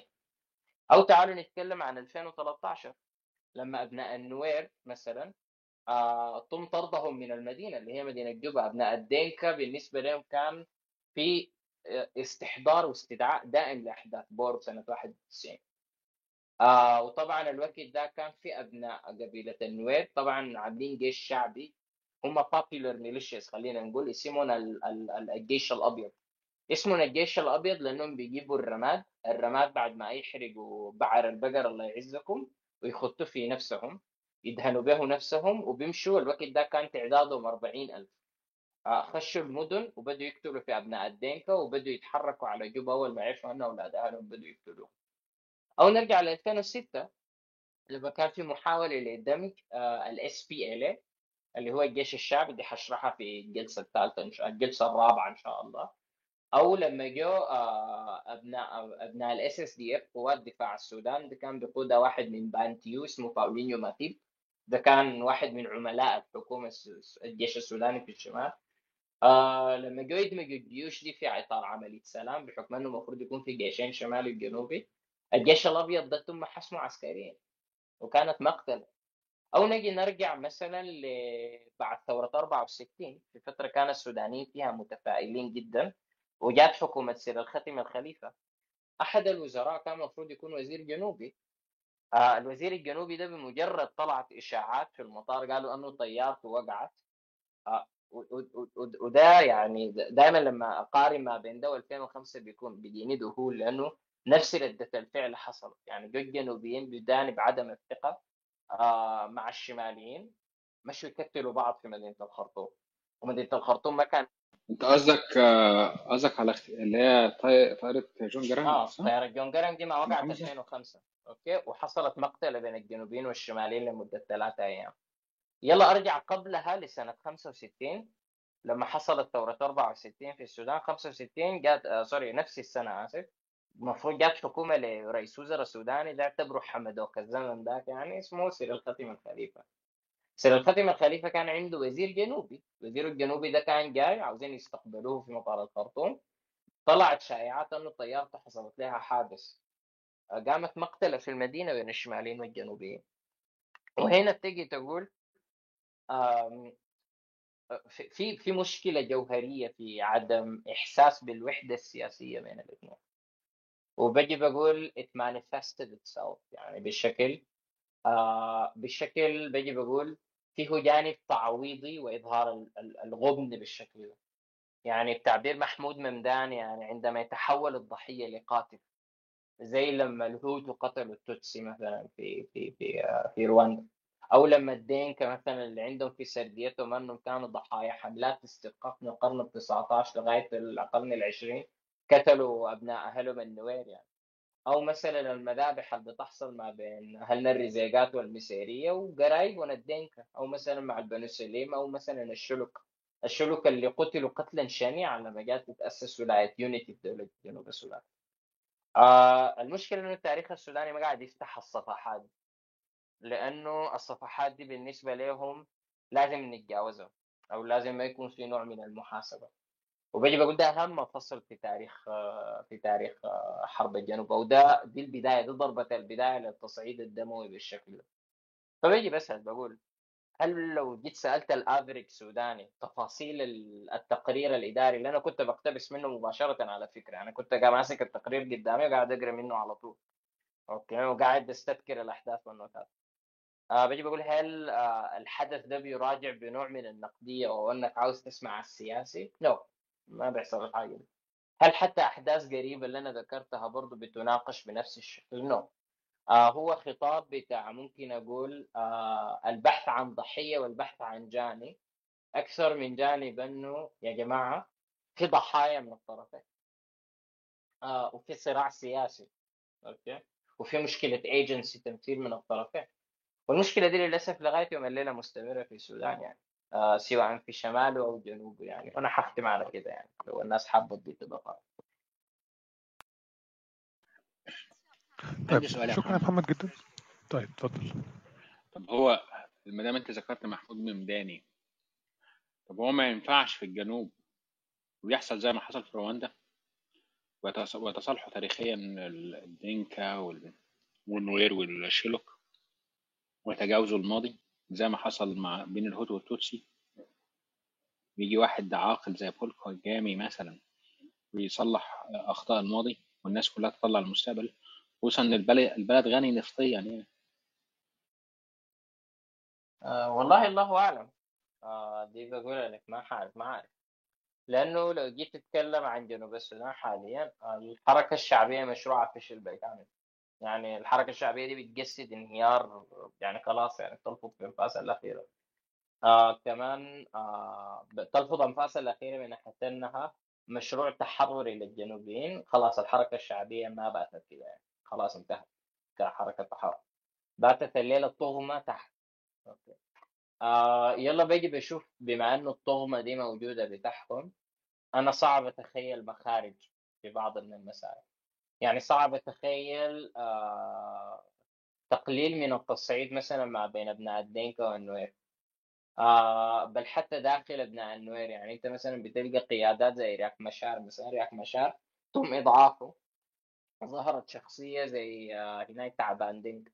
لما كان آه هرب مثلا رياك مشار في 2016 تعبان دينق نفسه أضعف بعد انقلاب داخلي داخل الحركة الشعبية إس بي إل إي أو اللي هي الحركة الشعبية المعارضة آه مثلا آه عن طريق بول آه، سام دوال.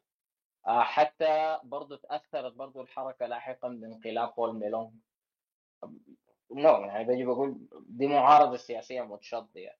وما ننسى إنه بول كاغامي في النهاية ما ما ما مساله عقلانيته فقط. يعني زول ده انتصر عسكريا على حكومة ال genocide يعني كانت الجبهه الوطنية الرواندية انتصرت نصر عسكري وكانت مدعومة من يوغندا. الحاجة دي ما, مستبعدة في جنوب السودان يعني. الناس بتتكلم عن quote unquote power sharing agreement ما بين ال SPLA والاس بي ال اي أو لو جينا نتكلم برضو عن داخل الاس بي ال اي نفسها ال SPLA is rife with هنا ال patronage علاقات ال patronage السياسية. uh, حتى لو جينا نتكلم عن النفط برضو يعني النفط ما يعني يعني أقصى حاجة وصل لها الشماليين والجنوبيين مع بعض قبل استقلال الجنوب في 2008 من إنتاج النفط كان 300 وكم 80 ألف برميل يعني لا حاجة تذكر. آه كمان يا جماعة ناخذ بالاعتبار إنه البلد موقعه في الفقر يعني حتى رواندا ما وصلت الحل يعني أنت بتتكلم عن عدد سكان ما بيتجاوز ال 15 مليون ده ال radical كده estimation أنت بتتكلم عن أكثر من 85% منهم عندهم انعدام امن غذائي acute food insecurity. أنت بتتكلم عن 2013 2016 2018 حصلت ثلاثة مجاعات في جنوب السودان. لحظة الحاجة دي okay. أنت بتتكلم عن أول سنة جات الدولة الوليدة اللي هي جنوب السودان. بعدها بسنة فورا يعني 2012 دخلت في حرب مع جارتها الشمالية حول مناطق متنازع عليها حدوديا اللي هي هيجليج دي بتذكرنا بحرب مثلث بادمي ما بين إريتريا واثيوبيا نفس الحكاية هسه في منطقة متنازع عليها اللي هي مثلث أبيي ومثلث أبيي داخليا نفسه في انقسام ما بين المسيريه اهلنا الرعاه هناك آه وكمان ما بين جيرانهم اللي في كردفان الحمر هم من نفس القبيلة تقريبا. لأنه القبيلة في السودان مرات ما بتكون قبيلة إثنية أو أبوية بتكون تحالف سياسي. آه ونفس الحكاية أو نظام إداري يعني. نفس الشيء هم مشتركين مع دينكانجوك ابناء اهلهم آه وصعب تتخيل خلينا نقول توافق على المدى القريب ما بين الشمال والجنوب في الحالة إضافة لكده بتيجي تقول تدخلات يوغندا. يعني يوغندا الأنمس لما تدخلت في 2013 هي اللي أنقذت سيلفاكير حرفيا يعني. ياوري موسافيني هو منقذ سيلفاكير في 2013 ده على بلاطة. آه فبجي بقول no Rwanda is not South Sudan South Sudan is not Rwanda وبجي بقول في صراع سياسي الناس تبص عليه يعني. ده هو الحاصل. آه وكمان إضافة لكده في آه في subalterns أو في آه margins موجودين في المجتمع الجنوبي برضو أصواتهم ما بتسمع. وعلى فكرة الحالة برضو موجودة في الشمال يعني. الشماليين بيكتلوا بعض تقتيلا. يعني آه دي, دي ما مشكلة جنوبية فقط يعني يعني, يعني الشماليين مثلا لو جيت تتكلم عنهم هسه في 400 ألف لاجئ سوداني موجود في تشاد في معسكرات اللجوء دي أغلبهم من وين يعني؟ أو خلينا نقول 20% منهم من وين؟ 20% منهم كان جو في الصراعات اللي اخذ ثلاث سنوات. آخرهم مثلا أهلنا من مسيرية جبل جبل مون يعني. مسيرية الجبل اللي هم من قبيله سمع التامة ديل كان هرب. تفكرني تفكرني بجرامشي يا محمد. تشاؤم العقل وتفاؤل الإرادة يا عم ده؟ ده ده البلد دي مش هتقوم جنوب السودان دي خالص. عاملة زي تيمور الشرقية كده. ده ما فيش امل لا هو هو هو الشمال والجنوب مع بعض يعني هسه عايلين عاملين كيف آه ما بس كده يعني تعال اقروا هسه أحداث الأخيرة دي. كان قبل أقل من سنة في آه في شنو؟ في آه في آه اسمه شنو؟ في هنا دي في كيريني الاشتباك الكبير ما بين ابناء قبيله المساليك والرزيقات آه دي, دي مقتلة كبيرة ومقتلة بالذات في مدينة الجنينه والسوق بتاعها. دي خلفت يا جماعة أكثر من 15000 لاجئ آه نفس الشيء لو جينا نتكلم عن أبناء الفولان مثلا والمسالي نفس الشيء لو جينا تكلمنا عن الرزيقات والبني حسين. نفس الشيء لو جينا نتكلم عن مشاكل الميسيرية. وهنا أهلهم من جبال النوبة مثلا أحداث لقاوة الأخيرة. no no. أنا بجي بقول هنا ده ما بس في جنوب السودان يعني بجي بقول ده, ده, ده يعني يعني شكل النزاع وال political violence بالشكل ده sweeping في منطقة الساحل كل يعني ما بس السودان وجنوب السودان. يلا جنوب السودان ده microcosm للصراعات الثانية اللي حتجي تشوف. يعني لو قعدت أتكلم لك عن أفريقيا الوسطى حناخد ساعة نتكلم. لو قعدنا تشاد تشاد دي بلوى أكبر. لو قعدنا النيجر ومالي دي, مصايب لكن جنوب السودان السودان جنوب السودان بمصايبه وده واقع بتعيشه بجي بقول صعب تبقى زي رواندا ولا ما صعب بقول لك صراحة ما أعرف يعني. ولو جيت قلت لي حل المشاكل دي بجي بقول لك أنت مهندس صح؟ لأنه it's not that simple يعني. في صراع سياسي. آه والصراع السياسي لازم الناس تفهمه بس يعني. ده ده الهسي أنا بعمل لا أنا لاحظت في صراع ايكولوجي في النص يعني تغير البيئة المناخية والتصحر وكده. يعني أنت بتتكلم على رعاة حتى حتى لما كنت بتتكلم على دارفور في فترة. في التغيرات البيئية والمناخية بتأثر برضو. بتلاقي القبائل بت يعني بتتصارع على مصادر الماء أو الكلى أو غيره. بصورة بصورة غير مباشرة. على فكرة يا لبيدي حميتي ده آه، أهله أهله تحديدا نيل من ابالة شمال دارفور. مشكلتهم بدأت كده على فكرة.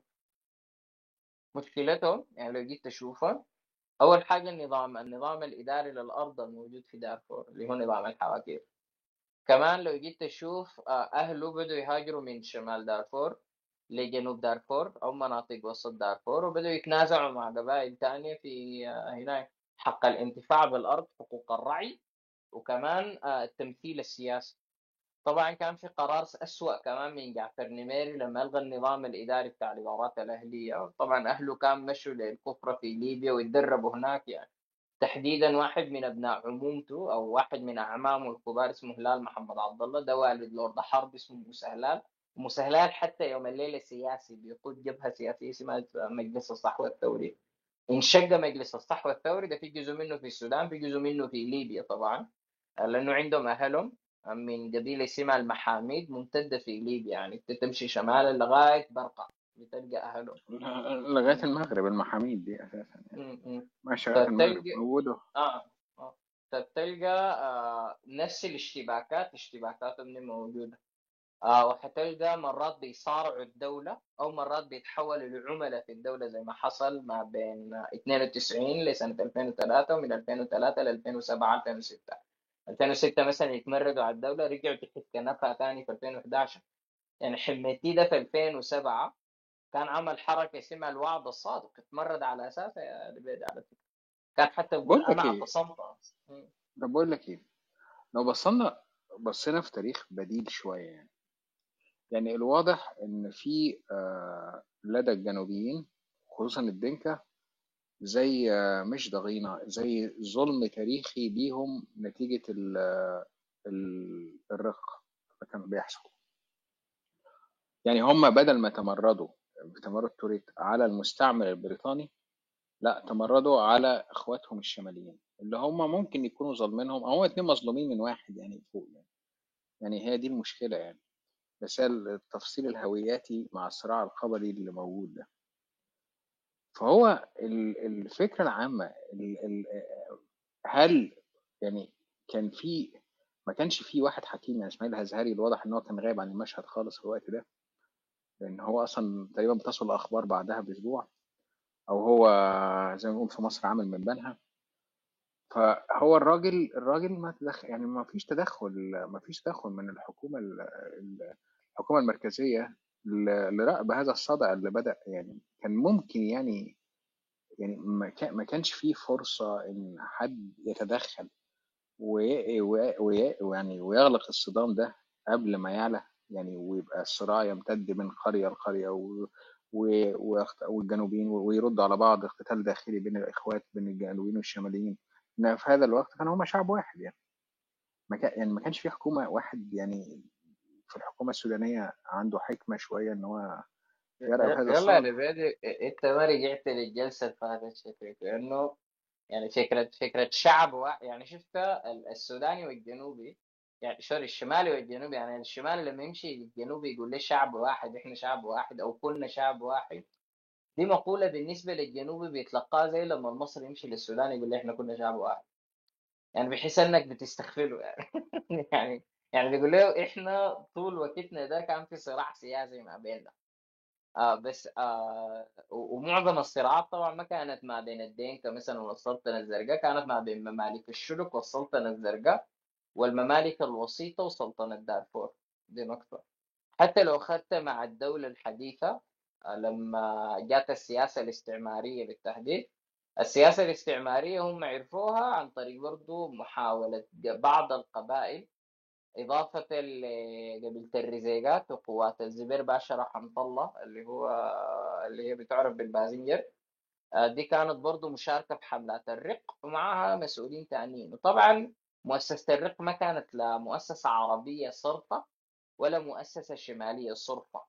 يعني مثلا بتلقى مملكة دارفور خزينتها كلها ممولة من تجارة الرق. مثلا آه بتلقى برضو تجارة الرقة اللي كانت موجودة شاركوا فيها بعض ملوك الدينكا اللي كانوا بيسترقوا جيرانهم يعني. يعني تخيل شن شنوا حرب بتاعت إغارة قبيلتين متجاورتين آه الأسرى جو باعوهم لتجار الرقيق مقابل أسلحة. دي كان بتحصل يعني عندنا إحنا وفي الكونغو يعني. الكونغو وجنوب السودان اشتهروا بالحاجة دي يعني.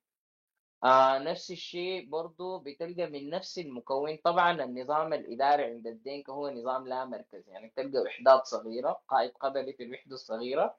آه ما شرط يكون على صلة تاني بالقائد الدينكاوي يلا بتلقى في حرب إغارة شنت ال incentive الأساسي هو الطلب على الرقيق.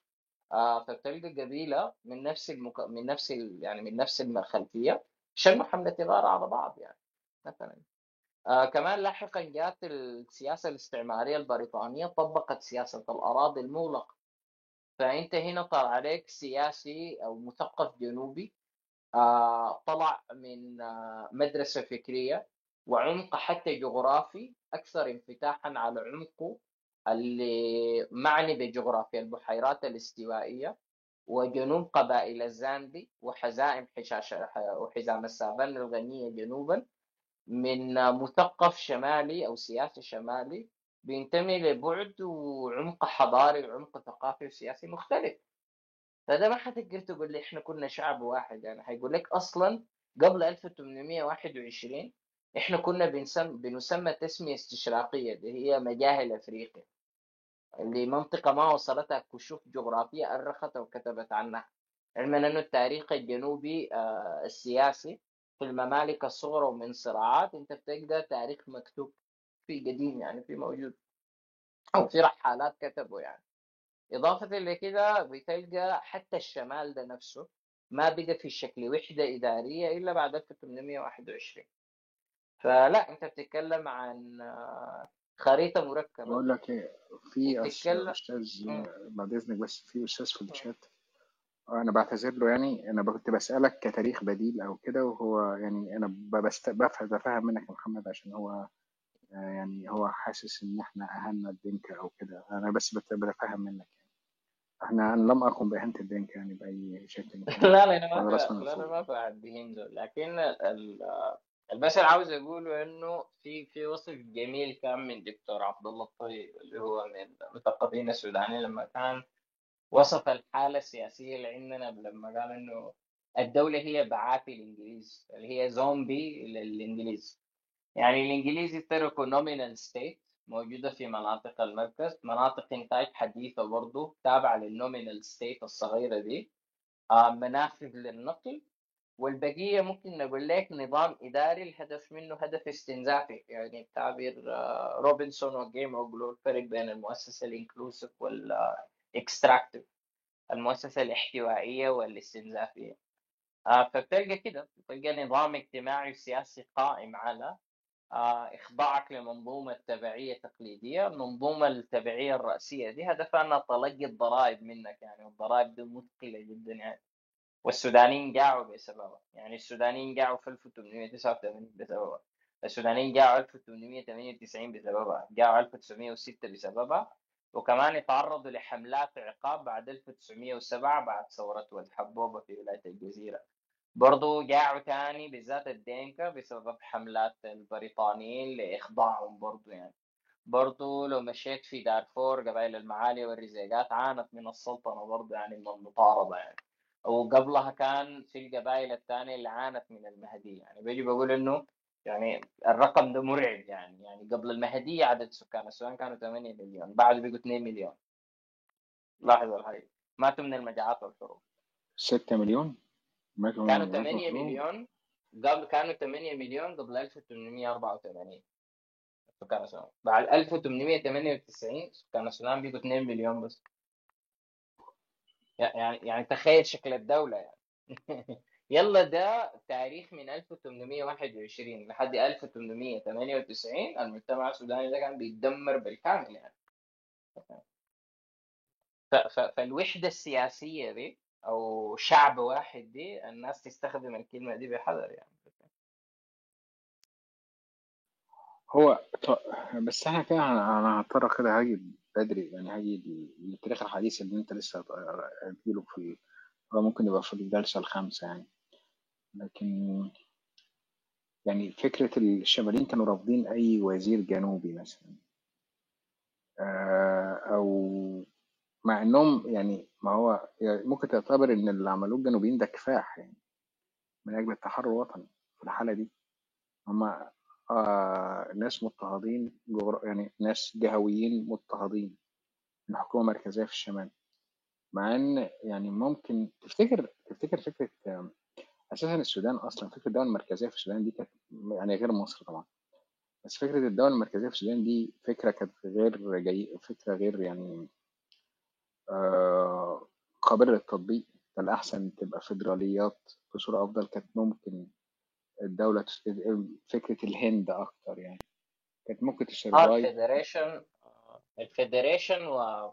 وتعويقها كان خيانة من السياسي الشمالي. يعني السياسي الشمالي خان السياسي الجنوبي في 56 لما كان رفض الفدرالي آه برضو بجي بقول في مؤتمر المائدة المستديرة ده حنناقشه لسه كمان لما أيضا السياسي الشمالي رفض آه فكرة تقرير المصير للسياسي الجنوبي بل حتى كان رافض يديه الفدريشن علما أنه بعد حرب طويلة السياسي الجنوب الشمالي قبل بالحاجة دي في 1972 في أديس أبابا. بس أيضا هذه يراد عليها. يعني تيجي تقول أوكي الحكم الإقليمي اديته للجنوبيين لكن ماذا حدث لاحقا؟ لما قام المجلس الأعلى التنفيذي لغى النظام الإقليمي ورجعهم بالثلاثة مديريات بسبب صراع ما بين النيليين والاستوائيين يعني في, بين السياسيين الجنوبيين. يلا بالعودة برضو لنقطة مهمة اللي لها علاقة ب أيضا هل كان السياسي الشمالي بيحتوي بعض السياسيين الجنوبيين؟ بيقول نعم كان في نماذج يعني مثلا زول زي أبيرالير أبيرالير ده كان من أشهر التكنوقراطس اللي كانوا مع جعفر نميري. يعني هو ومنصور خالد حرفيا. آه الاثنين ديل كانوا ممكن أقول لك أقرب لل... للجنوبيين. ما بس كده يعني منصور خالد ده آه في الثمانينات والتسعينيات دعم الحركة الشعبية. ده كان وزير مع نميري. وده كان الموقع باسم نميري نيابة عنه في اتفاقية أديس أبابا 72 okay آه نفس الشيء لو جينا لزول زي جوزيف أودوهو جوزيف أودوهو بيجي بيقول ده ما زول مهم بس بس سؤال هو جعفر نميري هيبقى الجلسه الجايه صح؟ آه جعفر نميري لا الجلسه الرابعه جعفر نميري الرابعه؟ طيب طبعا نميري زول ظريف يعني يعني نميري زول بتاع ونسه ونكت كده يعني شخصيه ك... يعني كاريكاتوريه شوية طبعا بس آه، عمق اللي هو بين الجنوب والشمال للاسف يعني آه يلا يلا برضو بجي بقول برضو في حاجات أنا بحملها للسياسي الجنوبي يعني ما كل شيء بحمله للشمال يعني أنا بجي بقول إنه ما بقبل فكرة إنه آه، الصراع الشمالي الجنوبي ده كان صراع ما بين شمالي مضطهد وجنوبي مضطهد بجي بقول نو. في perpetrators برضو عند الجنوبي يعني بجي بقول مثلا آه، سنة 85 لما قامت الثورة في السودان مثلا أو الانتفاضة بتاع 85 وسقطت نظام نميري الاختار خيار التصعيد في الحرب ده ما كان الشمال. الاختار خيار الحرب كان الجنوبي. آه ما بس كذا كان بيجي بيقولوا انه سنة 86 الحركة الشعبية ارتكبت جريمة لما اسقط الطيارة. آه وكان حتى الاماكول آه في راديو الحركة الشعبية احتفى بالعملية دي. أو مثلا آه الدور اللي لعبته مثلا الحركة الشعبية وقت الحرب وبرضه الحكومة لما اتعملت ميليشيات المراحيل ودي اتعملت من سنة 83 بدا التجهيز لها مع عبد الرحمن سوار الذهب ده نفسه. وفضل الله بورمناصر اللي كان وزير دفاع فضل الله بورمناصر ده حاليا من قيادات حزب الأمة القومي. آه هنا حرفيا بسببها ابناء الرزيقات والدينكا اللي عملوه في بعض يعني لا يذكر يعني ده حذكر لكم برضه في جلسة خاصه ده شيء فظيع اللي عملوه الدينكا والرزيقات في بعض. وديل قبائل متزاوجين في بعض يعني القبائل في بعض يعني. هم والمسيريه بالذات المسيريه وبيسموهم يعني الدينكا جانجي. مع بعض.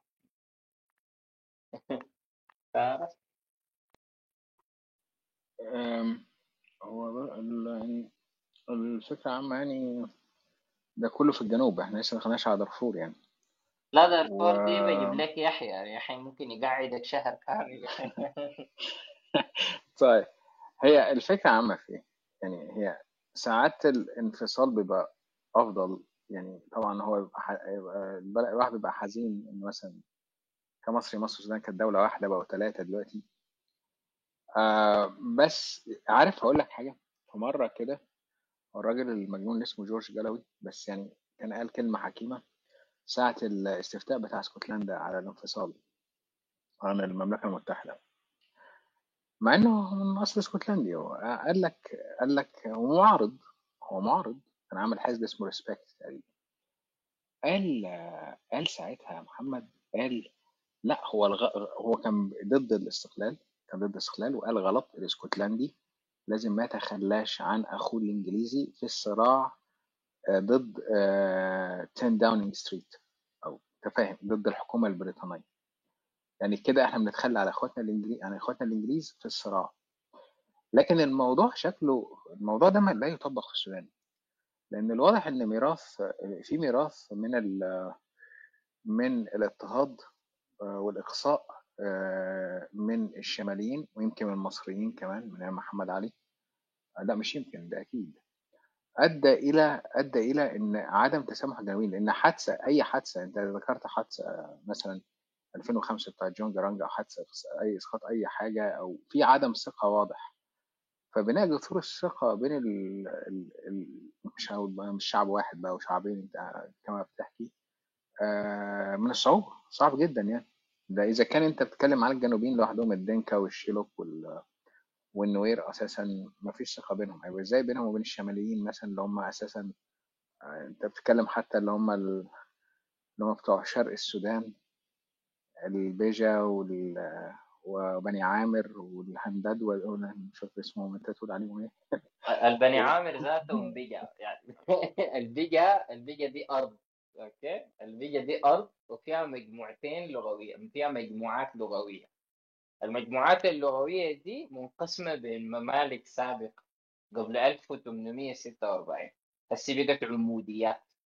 فديل في جماعات لغوية متحدثة بالبداويت في جماعات لغوية ثانية متحدثة بالتجرايت تجري تجرينيا دي لغاتهم. كده. يلا انت تيجي تمسك البشارين عباب ده امرقر الهيتناب ادندوا بني عامر كده. ادندوا أيوه ما أعرفش أنت اسمه. هو واحد بيسألك آه آه هل الدين له علاقة بالخلاف الجنوبي الشمالي؟ هو سؤال بريء شوية بس يعني لا سؤال مهم. آه كان في طبعا دور للمؤسسات الدينية. آه يعني مثلا لو جيت أقول آه في يعني مثلا بيجي بقول نعم مثلا الأنشطة التبشيرية الغربية في آه في القرن ال 19 القرن العشرين لعبت دور في فصل الشماليين من الجنوبيين. آه بيجي بقول لاحقا كمان الكنائس الإنجيلية عندها أدوار لعبتها بالذات لما تنظمت في مجلس الكنائس العالمي 61 بعد قرار إبراهيم عبود ده رئيسنا العسكري المخضرم يعني. جاء ادى قرار بطرد جماعة التبشير وغير كمان الإجازة من يوم الأحد جاء لغاها قال أسامي الجنوبيين تتغير سياسة تعريض قسري استمرت لسنتين أو سنة ونص. آه إضافة لكده آه في تحشيد طائفي كمان من الشماليين. يعني أنت لو جيت اخذتها من فترة الجيش السوداني كان ضعيف وبدأ يدخل الغابات فقال أنا حاعتمد على سكان محليين عندهم غبينة مثلا من الأنيانيا. تحديدا أبناء المسيريع كان الناس بتتكلم عن غنائم تعال امشي اغتنم من الجنوبيين مثلا أو تعبئة الحركة الإسلامية مثلا في التسعينيات. آه يعني التسعينيات السودان ده كان بيت رعب يا اخواننا يعني, تخيلوا يا إخواننا من أشهر المذابح اللي حصلت اكتبوا هسه يا اخواننا المصريين مذبحة معسكر العيلفون دي الابناء بتاع ناس عادية الجيش السوداني كان بيخطفهم من الشارع دي كان بتسمى الدفارات الكشه الدفار ده اللي هو شاحنة صغيرة. آه أي طالب أو أي واحد مثلا في سن الشباب أو في سن التجنيد أو يبدو عليه أنه في سن التجنيد بيتاخذ من الشارع بيودوه معسكرات التدريب. منهم معسكر العلفون الشباب المحتجزين في المعسكر كانوا عاوزين يهربوا. آه فعشان يحتفلوا مع أهلهم بالعيد جو حراس المعسكر ضربوا عليهم النار. آه لما ضرب عليهم النار آه ماتوا يعني في النهر. في ناس غرقوا بالقوارب اللي كانوا فيها عاوزين يهربوا بيهربوا منها يعني. ولغاية يوم الليلة ما تحقق في موضوع معسكر العلفون وما في يتحاسب بسبب أحداث معسكر العلفون دي يعني. فشنو؟ فالوقت ده كانت تعبئة تعبئة جهادية يعني. الوقت ده كان في قوات الدفاع الشعبي. قوات الدفاع الشعبي لو جيت تشوف الأغاني بتاعتهم يعني ليكم تدربنا الله أكبر يا معيني وجيت تجي تشوف في سبيل الله قمنا وحاجات كثيره يعني آه ما بس كده كان في دورات تدريبية إلزامية بتاعت ما يسمى عزة السودان واحد واثنين. يعني بقدر أجيب لك ناس من اللي خدموا في عزة السودان واحد واثنين هنا موجودين معانا كلب هاوس يعني. ديل في التسعينيات كانوا في الجامعة وطلعوا بتروما ما بتعوضهم يعني ما بتعوض لهم شبابهم خالص أو لو يجوا يحكوا لك الحاجات اللي شافوها. أو المذابح والكمائن اللي شافوها يعني في في, في أحداث الجنوب. أو اللي حدثوا شاهدوا مثلا أحداث آه، شرقي الكرمك وجيسان أو مثلا آه، عملية عسكرية العملية العسكرية بتاعت اروما وميديسيسا. دي دي دي دي, دي حرب طحنة حرب حرب طاحنة كانت يعني. التعبئه كان فيها جزء كبير منه تعبئه دينيه في التسعينيات كمان دخل اللوبي الانجيلي الأمريكي كمان. يعني كان من أشهرهم كان القس أمريكي سابق وبقى عضو في الكونغرس اللي هو دانفورد.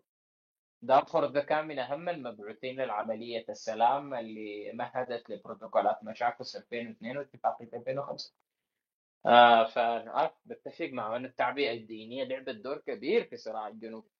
لكن بجي بقول أنه الأصل في الصراع أنه ما صراع ديني بديك مثال يعني أنت لو جيت تشوف من أكبر القوات العسكرية اللي كانوا بمثابة عملاء للحكومة السودانية ليها عديل وبقاتلوا الحركة الشعبية كان حاجة اسمها جيش دفاع جنوب السودان. ال SSDF بقيادة واحد اسمه باولينيو ماتيب. باولينيو ماتيب آه، قوته دي بقت formidable force يعني في التسعينيات. قدروا قدروا يجيبوا للحركة الشعبية دي هزائم كبيرة يعني. أو لو مثلا جيت رجعت ال 91 91 كان الحركة الشعبية دي انشقت ما بين جناح الناصر وجناح توريت. لام أكول و رياك مشار وجناح جون جرنج يعني. وزي ما قلت لك مذبحة بور اللي حصلت دي اللي قتل أبناء دينكا بور كان اطفال أبناء النوير. وقتلوا منهم بالالاف ولما حصلت تسوية مجتمعية في سنة 99 كان في أملت كان الحركة الشعبية ما لعبت دور ده المجتمع المحلي اللي وصل للتسوية دي. آه فبيجي بقول آه في تعبئة دينية لكن أنا ما شايف الصراع صراع ديني يعني الصراع هسي مكمل وهو ما صراع ديني حاليا. وأنا بالنسبة لي في أصله وفي جوهره ليس صراع ديني هو صراع سياسي والخطاب الديني جزء من أدواته. أو مؤسسات دينية بعينها بتلعب أدوار فيها تحديدا يعني آه، مجلس الكنائس العالمي أو اللوبي الإنجيلي الموجود في الولايات المتحدة الأمريكية لعب دور سلبي في الصراع وطبعا الحركة الإسلامية في السودان لعبت دور أكثر من تدميري فيها كمان. الكيزان طيب آه الحركات الصوفية إن السودان يعني مشهور بحركتين صوفيتين كبار وليهم تأثير مهم. ما كانش ليهم أي دور في ما هو سؤال بريء برضه. ما كانش ليهم أي دور قصدك الخدمية والأنصار؟ الخدمية بالظبط. آه الأنصار ما بي... يعني ده برضه تعقيد تاني. لكن الأنصار يعني, يعني بيجي بيقول يا جماعة يعني يا اخوانا الدفاع الشعبي اللي اتعمل في في في فترة الإسلاميين ده اللي دي ده كان مشروعه مشروع القانون بتاعه اتجهز في فترة حكومة الصادق المهدي البيت. يعني الخطاب الجهادي ده نفسه كان في فترتهم يا البيت على فكرة. يا العلم يعني يعني بيجي بقول الخطاب الجهادي وكده ده, ده فترته صادق المهدي يعني. طيب لو جينا نرجع ل... برضه مذبحة كبيرة حصلت بين أبناء الريزيقات والدينكا اللي هي مذبحة الضعين دي أبناء الريزيقات عملوا مذبحة لا تختفى في في الدينكا. آه اللي منع التحقيق يتعمل في المذبحة دي كان كان كان حكومة الصادق يا البيت هي اللي منع التحقيق يحصل يا ابني ده ولا Game of Thrones. يا لهوي. الزجاجة دينكا يا دين يا لهوي على السودان الموضوع كبير قوي يا إيه اللي وصل دول لدول؟ ده مش أنت مشكله مش كنت بتقول إنهم قبيلة واحدة في الأول؟ أو آه طبعا طبعا بختلف مع قوة الصراع ما ديني. يعني مثلا مذبحة توريت اللي ذكرتها دي ما كان صراع ديني ما كان خطاب ديني. فيها لو رجعنا مثلا للحرب بتاعت آه، يعني مثلا لو رجعنا مثلا ل برضه إيش شنو؟ آه نرجع مثلا لفشل اتفاق أديس أبابا لأن لو بديت فشله ده يؤرخ له من 74 لحد 82 82 رجعت الحرب 83 نميري قال الاتفاق ده انتهى بالمجمل وأعلن قوانين الشريعة. بيجي بقول مثلا آه لو جينا نشوف المجلس الأعلى التنفيذي الانقسامات اللي كان فيه مفاوض الحكومة السودانية كان جنوبي اللي هو بيلالير okay؟ بيجي بشوف مثلا ناس جوزيف أودوهو بيجي بشوف مثلا تمرد كاربينو كوانين لما تمرد في حامية بور. كاربينو كوانين عديل كده زول ده تمرد لأسباب مرتبطة إنه حامية بور كانت فيها مشاكل في قوائمها المالية. آه هنا كان طالبين مرتبات زيادة. كان عندهم عدم ثقة ذاته في في عملية الدمج والتسريح لو جينا نشوف وجو مشوا عشان يمولوا الحامية جو شالوا عديل ممتلكات تجار وجم وجدوا كتعويض للرواتب وسيطروا على المنطقة يعني. هنا ما في أي صراع ديني يعني. أو لو جينا مثلا الحامية اللي تمردت دي من سنة 76 يا أبوي الحامية مثلا اللي كانت في أكوبو. حاميه اكوبو دي أصلا وثنيين. دي اول حاجة كثير من الجنود اللي تمردوا وثنيين. طيب الناس دي لما مشوا احتموا في الحدود الإثيوبية. ما كان في تصعيد ضد الدين ضدهم ولا أي حاجة. دل في ايجنسي بجي بقول نعم بجي بقول في خطاب ديني وفي خطاب كارثي جدا حصل في الموضوع ده. آه لكن الطرفين لعبوا فيه دور من جانب ال mobilization والتعبئة. لكن أصل الصراع صراع ديني أنا وهنا الشماليين بيتصارعوا مع بعض والجنوبيين لغاية يوم الليلة بكتلوا في بعض يعني الجنوبيين والشماليين بيعملوا في بعض الليلة ده ما طبيعي يعني. فاللي عاوز يفسره تفسير ديني يتفضل. آه. ما حيقدر يفسر حاجات كثير في حد عايز يطلع يشارك؟ ممكن آه فورا آه. طيب اتفضلي يا أستاذ.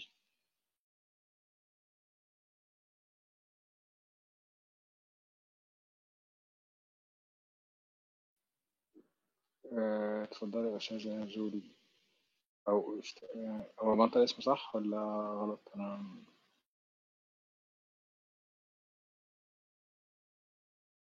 هو أنا صوتي بسمعه محمد؟ آه الصوت مسموع أعتقد يعني. بس هي هي الأستاذة أفتح أو أفتح المايك. اتفضل افتح المايك واتكلمي. هو قبل ما تتكلم ملاحظة برضو يا أقوات على فكرة جون جرنج ده أقوات ثانية ثانية أقوات ده اللي في الشات اللي في الشات.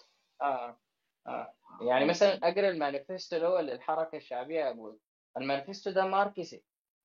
يعني المانيفستو الحركة الشعبية الأول ده ماركسي بامتياز.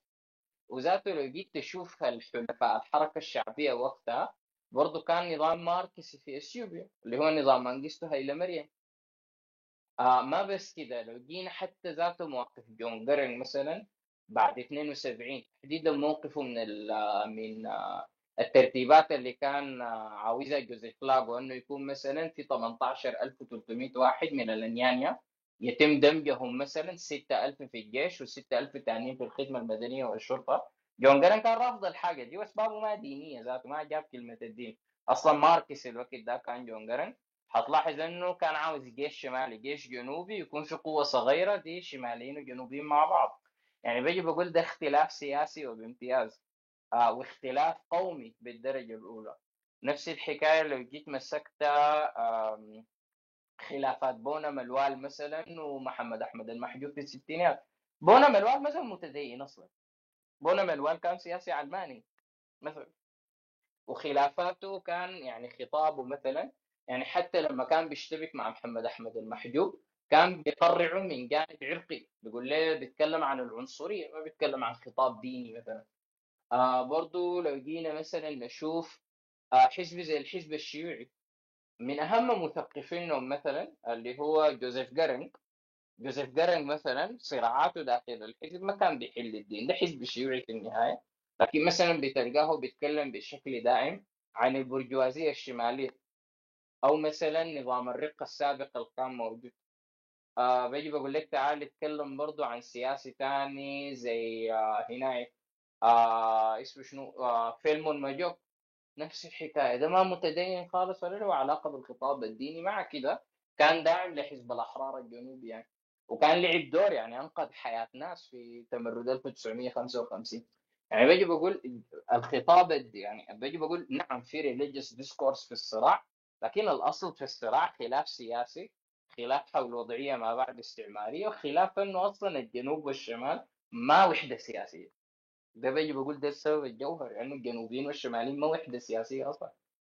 وده كان اللي خلى الجنوب يطالب بحق المصير ومن حقه.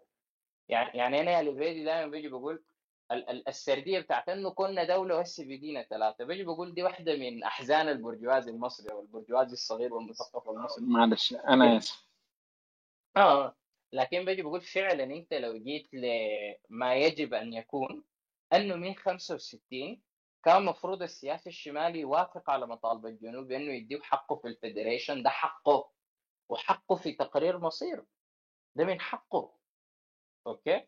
ما بس كده بيجي بقول من أكبر الوعود اللي أخلفها السياسي الشمالي هو حق السياسي الجنوبي في الوعد اللي اخذه بال federation إنه السياسي الشمالي رفض ال federation في الخمسينيات. آه بيجي بقول لاحقا تعال آه في حاجة زي تقرير المصير. آه حتلقى إنه المؤتمر الوطني الحركة الإسلامية آه قبلتها بشكل cynical في سنة 91 آه وما بعدها لما الحركة الشعبية انشقت لأنه كان عاوزين يضربوا جون قرنق بأنه يجيبوا لام اكول في فرانكفورت ويجي هنا علي الحاج ده واحد من قيادة الحركة الإسلامية. قال له تعال أنا حديك تقرير للمصير.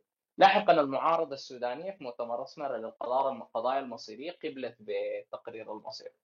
لكن بيجي بيقولها قدامك يعني هنا يعني بيجي بيقول الصراع هو أكثر تركيبية من اني أجي أقول والله ده صراع بين مسلمين ومسيحيين أو مسلمين ووثنيين.